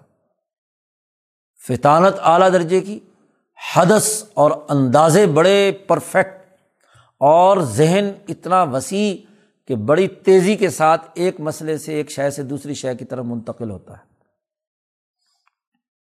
چنانچہ انہوں نے اس کی اساس پر اپنے جو علاقے کے اصحاب تھے، ان کے اقوال کی بنیاد پر جوابات کی تخریج کی۔ نئے پیش آمدہ مسائل سامنے آئے تو ان کے جوابات مرتب کیے اور وکل المیسر الما خلق لہو ہر آدمی وہی کام کرتا ہے جس کے لیے وہ پیدا کیا گیا۔ اور وکل حزب بما لدہم فرحون، ہر جماعت اس کے پاس جو کچھ تھا وہ اس پر خوش تھے، محدثین اپنی جگہ پہ خوش تھے۔ اور یہ اصحاب الرائے اپنے فقہ اور اشتہاد اور اپنے تفقوں پر خوش ہیں، تو آدمی جس کام کے لیے پیدا کیا ہے کل کل یا عمل و اعلیٰ شاکلت ہی جس میں اونچے درجے کا تفقع ذہانت اور فطانت تھی، انہوں نے اس کے مطابق مسائل ہاں جی پر بحث اور گفتگو کی اور جن کے پاس احادیث کے جمع کرنے کا مواد، موقع زیادہ ملا، انہوں نے اس کے مطابق کیا۔ فمحد الفق اعلیٰ قاعدت تخریج انہوں نے تخریج کے اصول اور قواعد پر فقہ کو مرتب اور مدون کیا۔ اور اس کی وجہ یہ تھی کہ ان میں سے ہر آدمی ہاں جی ان کتابوں کا حافظ تھا جو ان کے علاقے کی زبان تھے۔ جی اور اپنی علاقے کے اقوال کے زیادہ جاننے والے تھے۔ مثلاً کوفہ کی زبان حضرت ابراہیم نقی تھے اور مدینہ کی زبان جو ہے وہ سعید ابن المسیب تھے۔ وہ اسحم نظراً فت ترجیح ہی اور ترجیح میں جو زیادہ صحیح نظر رکھنے والے تھے، تو ہر ہر مسئلے پر اس طرح انہوں نے غور و فکر کیا اور ہر سوال کا جواب دیا۔ جس چیز کی ضرورت تھی اس کا جواب دیا۔ اور انہوں نے وہ چیز پیش نظر رکھی جو ان کے اصحاب کی تصریحات سے ان کے سامنے تھی اور جواب بھی اس کے مطابق دیا۔ اگر اس کے مطابق جواب تھا تو ٹھیک، ورنہ نظارہ انہوں نے غور و فکر کیا کہ ان کے کلام کے عمومات کون سے ہیں؟ تو اس کی بنیاد پر انہوں نے تو دس بنیادی اصول شاہ صاحب نے یہاں اصحاب تخریج کے بیان کیے ہیں۔ یا کوئی ضمنی اشارہ تھا کسی کلام کا؟ اس سے انہوں نے مسئلہ مستمت کیا۔ نمبر تین یہ کہ بسا اوقات کسی کلام کے ایما یا اقتضاء سے کسی مقصود کو سمجھا۔ نمبر چار کسی تصریح شدہ مسئلے کے اندر کوئی نظیر دیکھی تو اس کے مطابق انہوں نے فیصلہ کیا اور بسا اوقات نظر فی علت الحکم المصرح بھی بتخریجی ہاں جی کسی سری حکم کی علت تخریج سے انہوں ان کے پیش نظر رکھی، رہی یا صبر و حذف کا ایک مسئلہ پیچھے گزرا تھا اجتہاد کے حوالے سے کہ مختلف ہاں جی ممکنہ آپشن کسی چیز کے اختیار کیے جائیں اور باقی تمام حذف کر کے ایک پر آ جائیں۔ اس کے مطابق انہوں نے جس میں تصریح نہیں ہوئی ہوئی تھی، اس کا حکم معلوم کیا۔ بسا اوقات دو کلام سامنے آئے تو انہوں نے ہاں جی قیاس اقترانی یا قیاس شرطی سے ہاں جی اس کا جواب مسئلہ کا نتیجہ معلوم کیا۔ یہ بھی پیچھے گزر چکی ہے بحث۔ ہاں جی نمبر سات یہ کہ بسا اوقات ان کے کلام میں سے انہوں نے چیزیں معلوم کی۔ بالمثال والقسمہ، یہ بھی ایک طریقۂ کار ہے، اجتہادات کا وہ پیچھے یہ بھی گزر چکی بات۔ غیر معلوم ان بالحد الجامع المانے تو انہوں نے اہل زبان کی طرف رجوع کیا اور اس چیز کی ذاتیات سے متعلق گفتگو کی، ترتیب بنائی، حد جامع معنی جی جس کا مقدمہ سورا قبرا کے ذریعے سے پوری حد تام جو ہے انہوں نے مرتب کی، اس کے مبہمات کو واضح کیا، اس کے مشکلات کا امتیاز کیا۔ نمبر آٹھ، ان کے کلام میں کوئی احتمال پائے جاتے تھے تو انہوں نے کسی ایک کو ترجیح دی۔ نمبر نو ہاں جی دو دلائل، مسائل سے متعلق تھے۔ مخفی قسم کے اسے بیان کیا۔ نمبر دس، بعض جو تخریجات تھیں ان سے استدلال کیا، ان کے پہلے جو آئمہ گزرے ہیں یا انہوں نے اس مسئلے میں سکوت اختیار کیا، اس سے۔ شاہ صاحب کہتے ہیں ہادہ ہوا تخریج یہ مذہب تخریج ہے جو فقہ نے اختیار کیا۔ اور کہا گیا کہ یہ قول فلاں کا تخریج کردہ ہے، اور کہا یہ فلاں کے مذہب پر ہے، یہ فلاں کے اصول پر ہے، یہ فلاں جواب مسئلہ کے قول پر ہے، یہ فلاں لوگوں نے کہا، ان کو مجتہدین فی المذہب کہا جاتا ہے۔ یہ بعد کے لوگ ہیں۔ ہاں جی جیسے امام ابو یوسف اور محمد کے بعد کے لوگ جو ہیں، امام تحاوی ہوئے، ابو بکر جساس ہوئے، یا امام شافی کے، امام مالک کے بعد میں آنے والے لوگ ہیں۔ وہ انا حاضل اجتہاد اعلیٰ حاضل اصل اسی اصول پر اس اجتہاد کو آگے جاری رکھتے ہوئے جو آگے مثلاً حنفیوں نے کہا کہ جس نے امام محمد کی مبسوط زبانی یاد کر لی، وہ مجتہد ہو گیا۔ جی مبسوط اصل کتاب۔ ہاں جی اگرچہ اس کے پاس احادیث کی روایات کا علم بالکل بھی نہ ہو اور ایک بھی حدیث اسے نہ آتی ہو، لیکن مبسوط یہ یاد ہے تو وہ مجتہد ان کے یہاں اس طرح ہر مذہب کی تخریجات، مالکیوں کی تخریجات جی مدونہ اور اس کے بعد کی کتابیں، شافیوں کی تخریجات اسی طرح حنفیوں کی تخریجات۔ اور جس مذہب کے لوگ زیادہ مشہور تھے اور ان کو قضا اور افتا بھی سپرد ہو گیا، ظاہر ہے کہ وہ امام ابو حنیفہ کے ہی لوگ تھے۔ ہاں جی اور ان کی تصنیفیں زیادہ مشہور ہو گئیں اور اس کا درس و تدریس کا سلسلہ ہوا تو وہ ان تشرفی اقتار العرض پوری زمین میں ان کا مذہب پھیل گیا اور ہمیشہ ہر زمانے میں پھیلتا ہی چلا گیا۔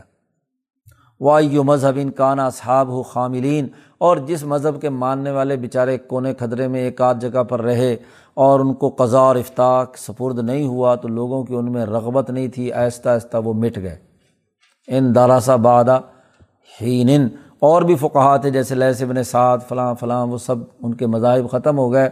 امام شافی کا مذہب بھی اس لیے بچ گیا کہ ساحلی علاقوں کے کچھ لوگ اور امام مالک کا اس لیے مذہب بچ گیا کہ بنو امیہ ادھر ہاں جی اندلس میں گئے تھے تو وہ ساتھ ہی اپنے یہاں مالکی مذہب بھی لے گئے، تو وہ وہاں اس کی وجہ سے معطا کی وجہ سے مالکی مذہب بچ گیا، ورنہ پوری دنیا میں حنفی مذہب پھیل گیا تخریجات کے اصول پر۔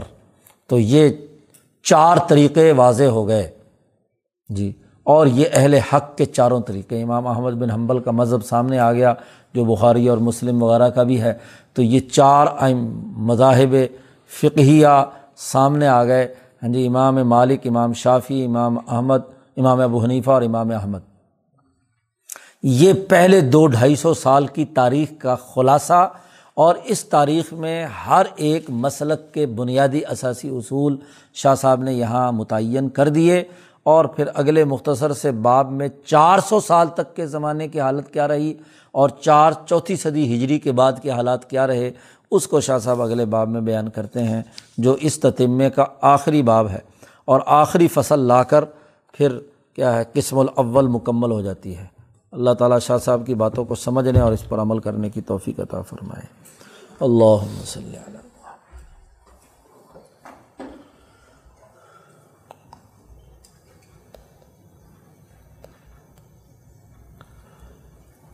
اجمعین۔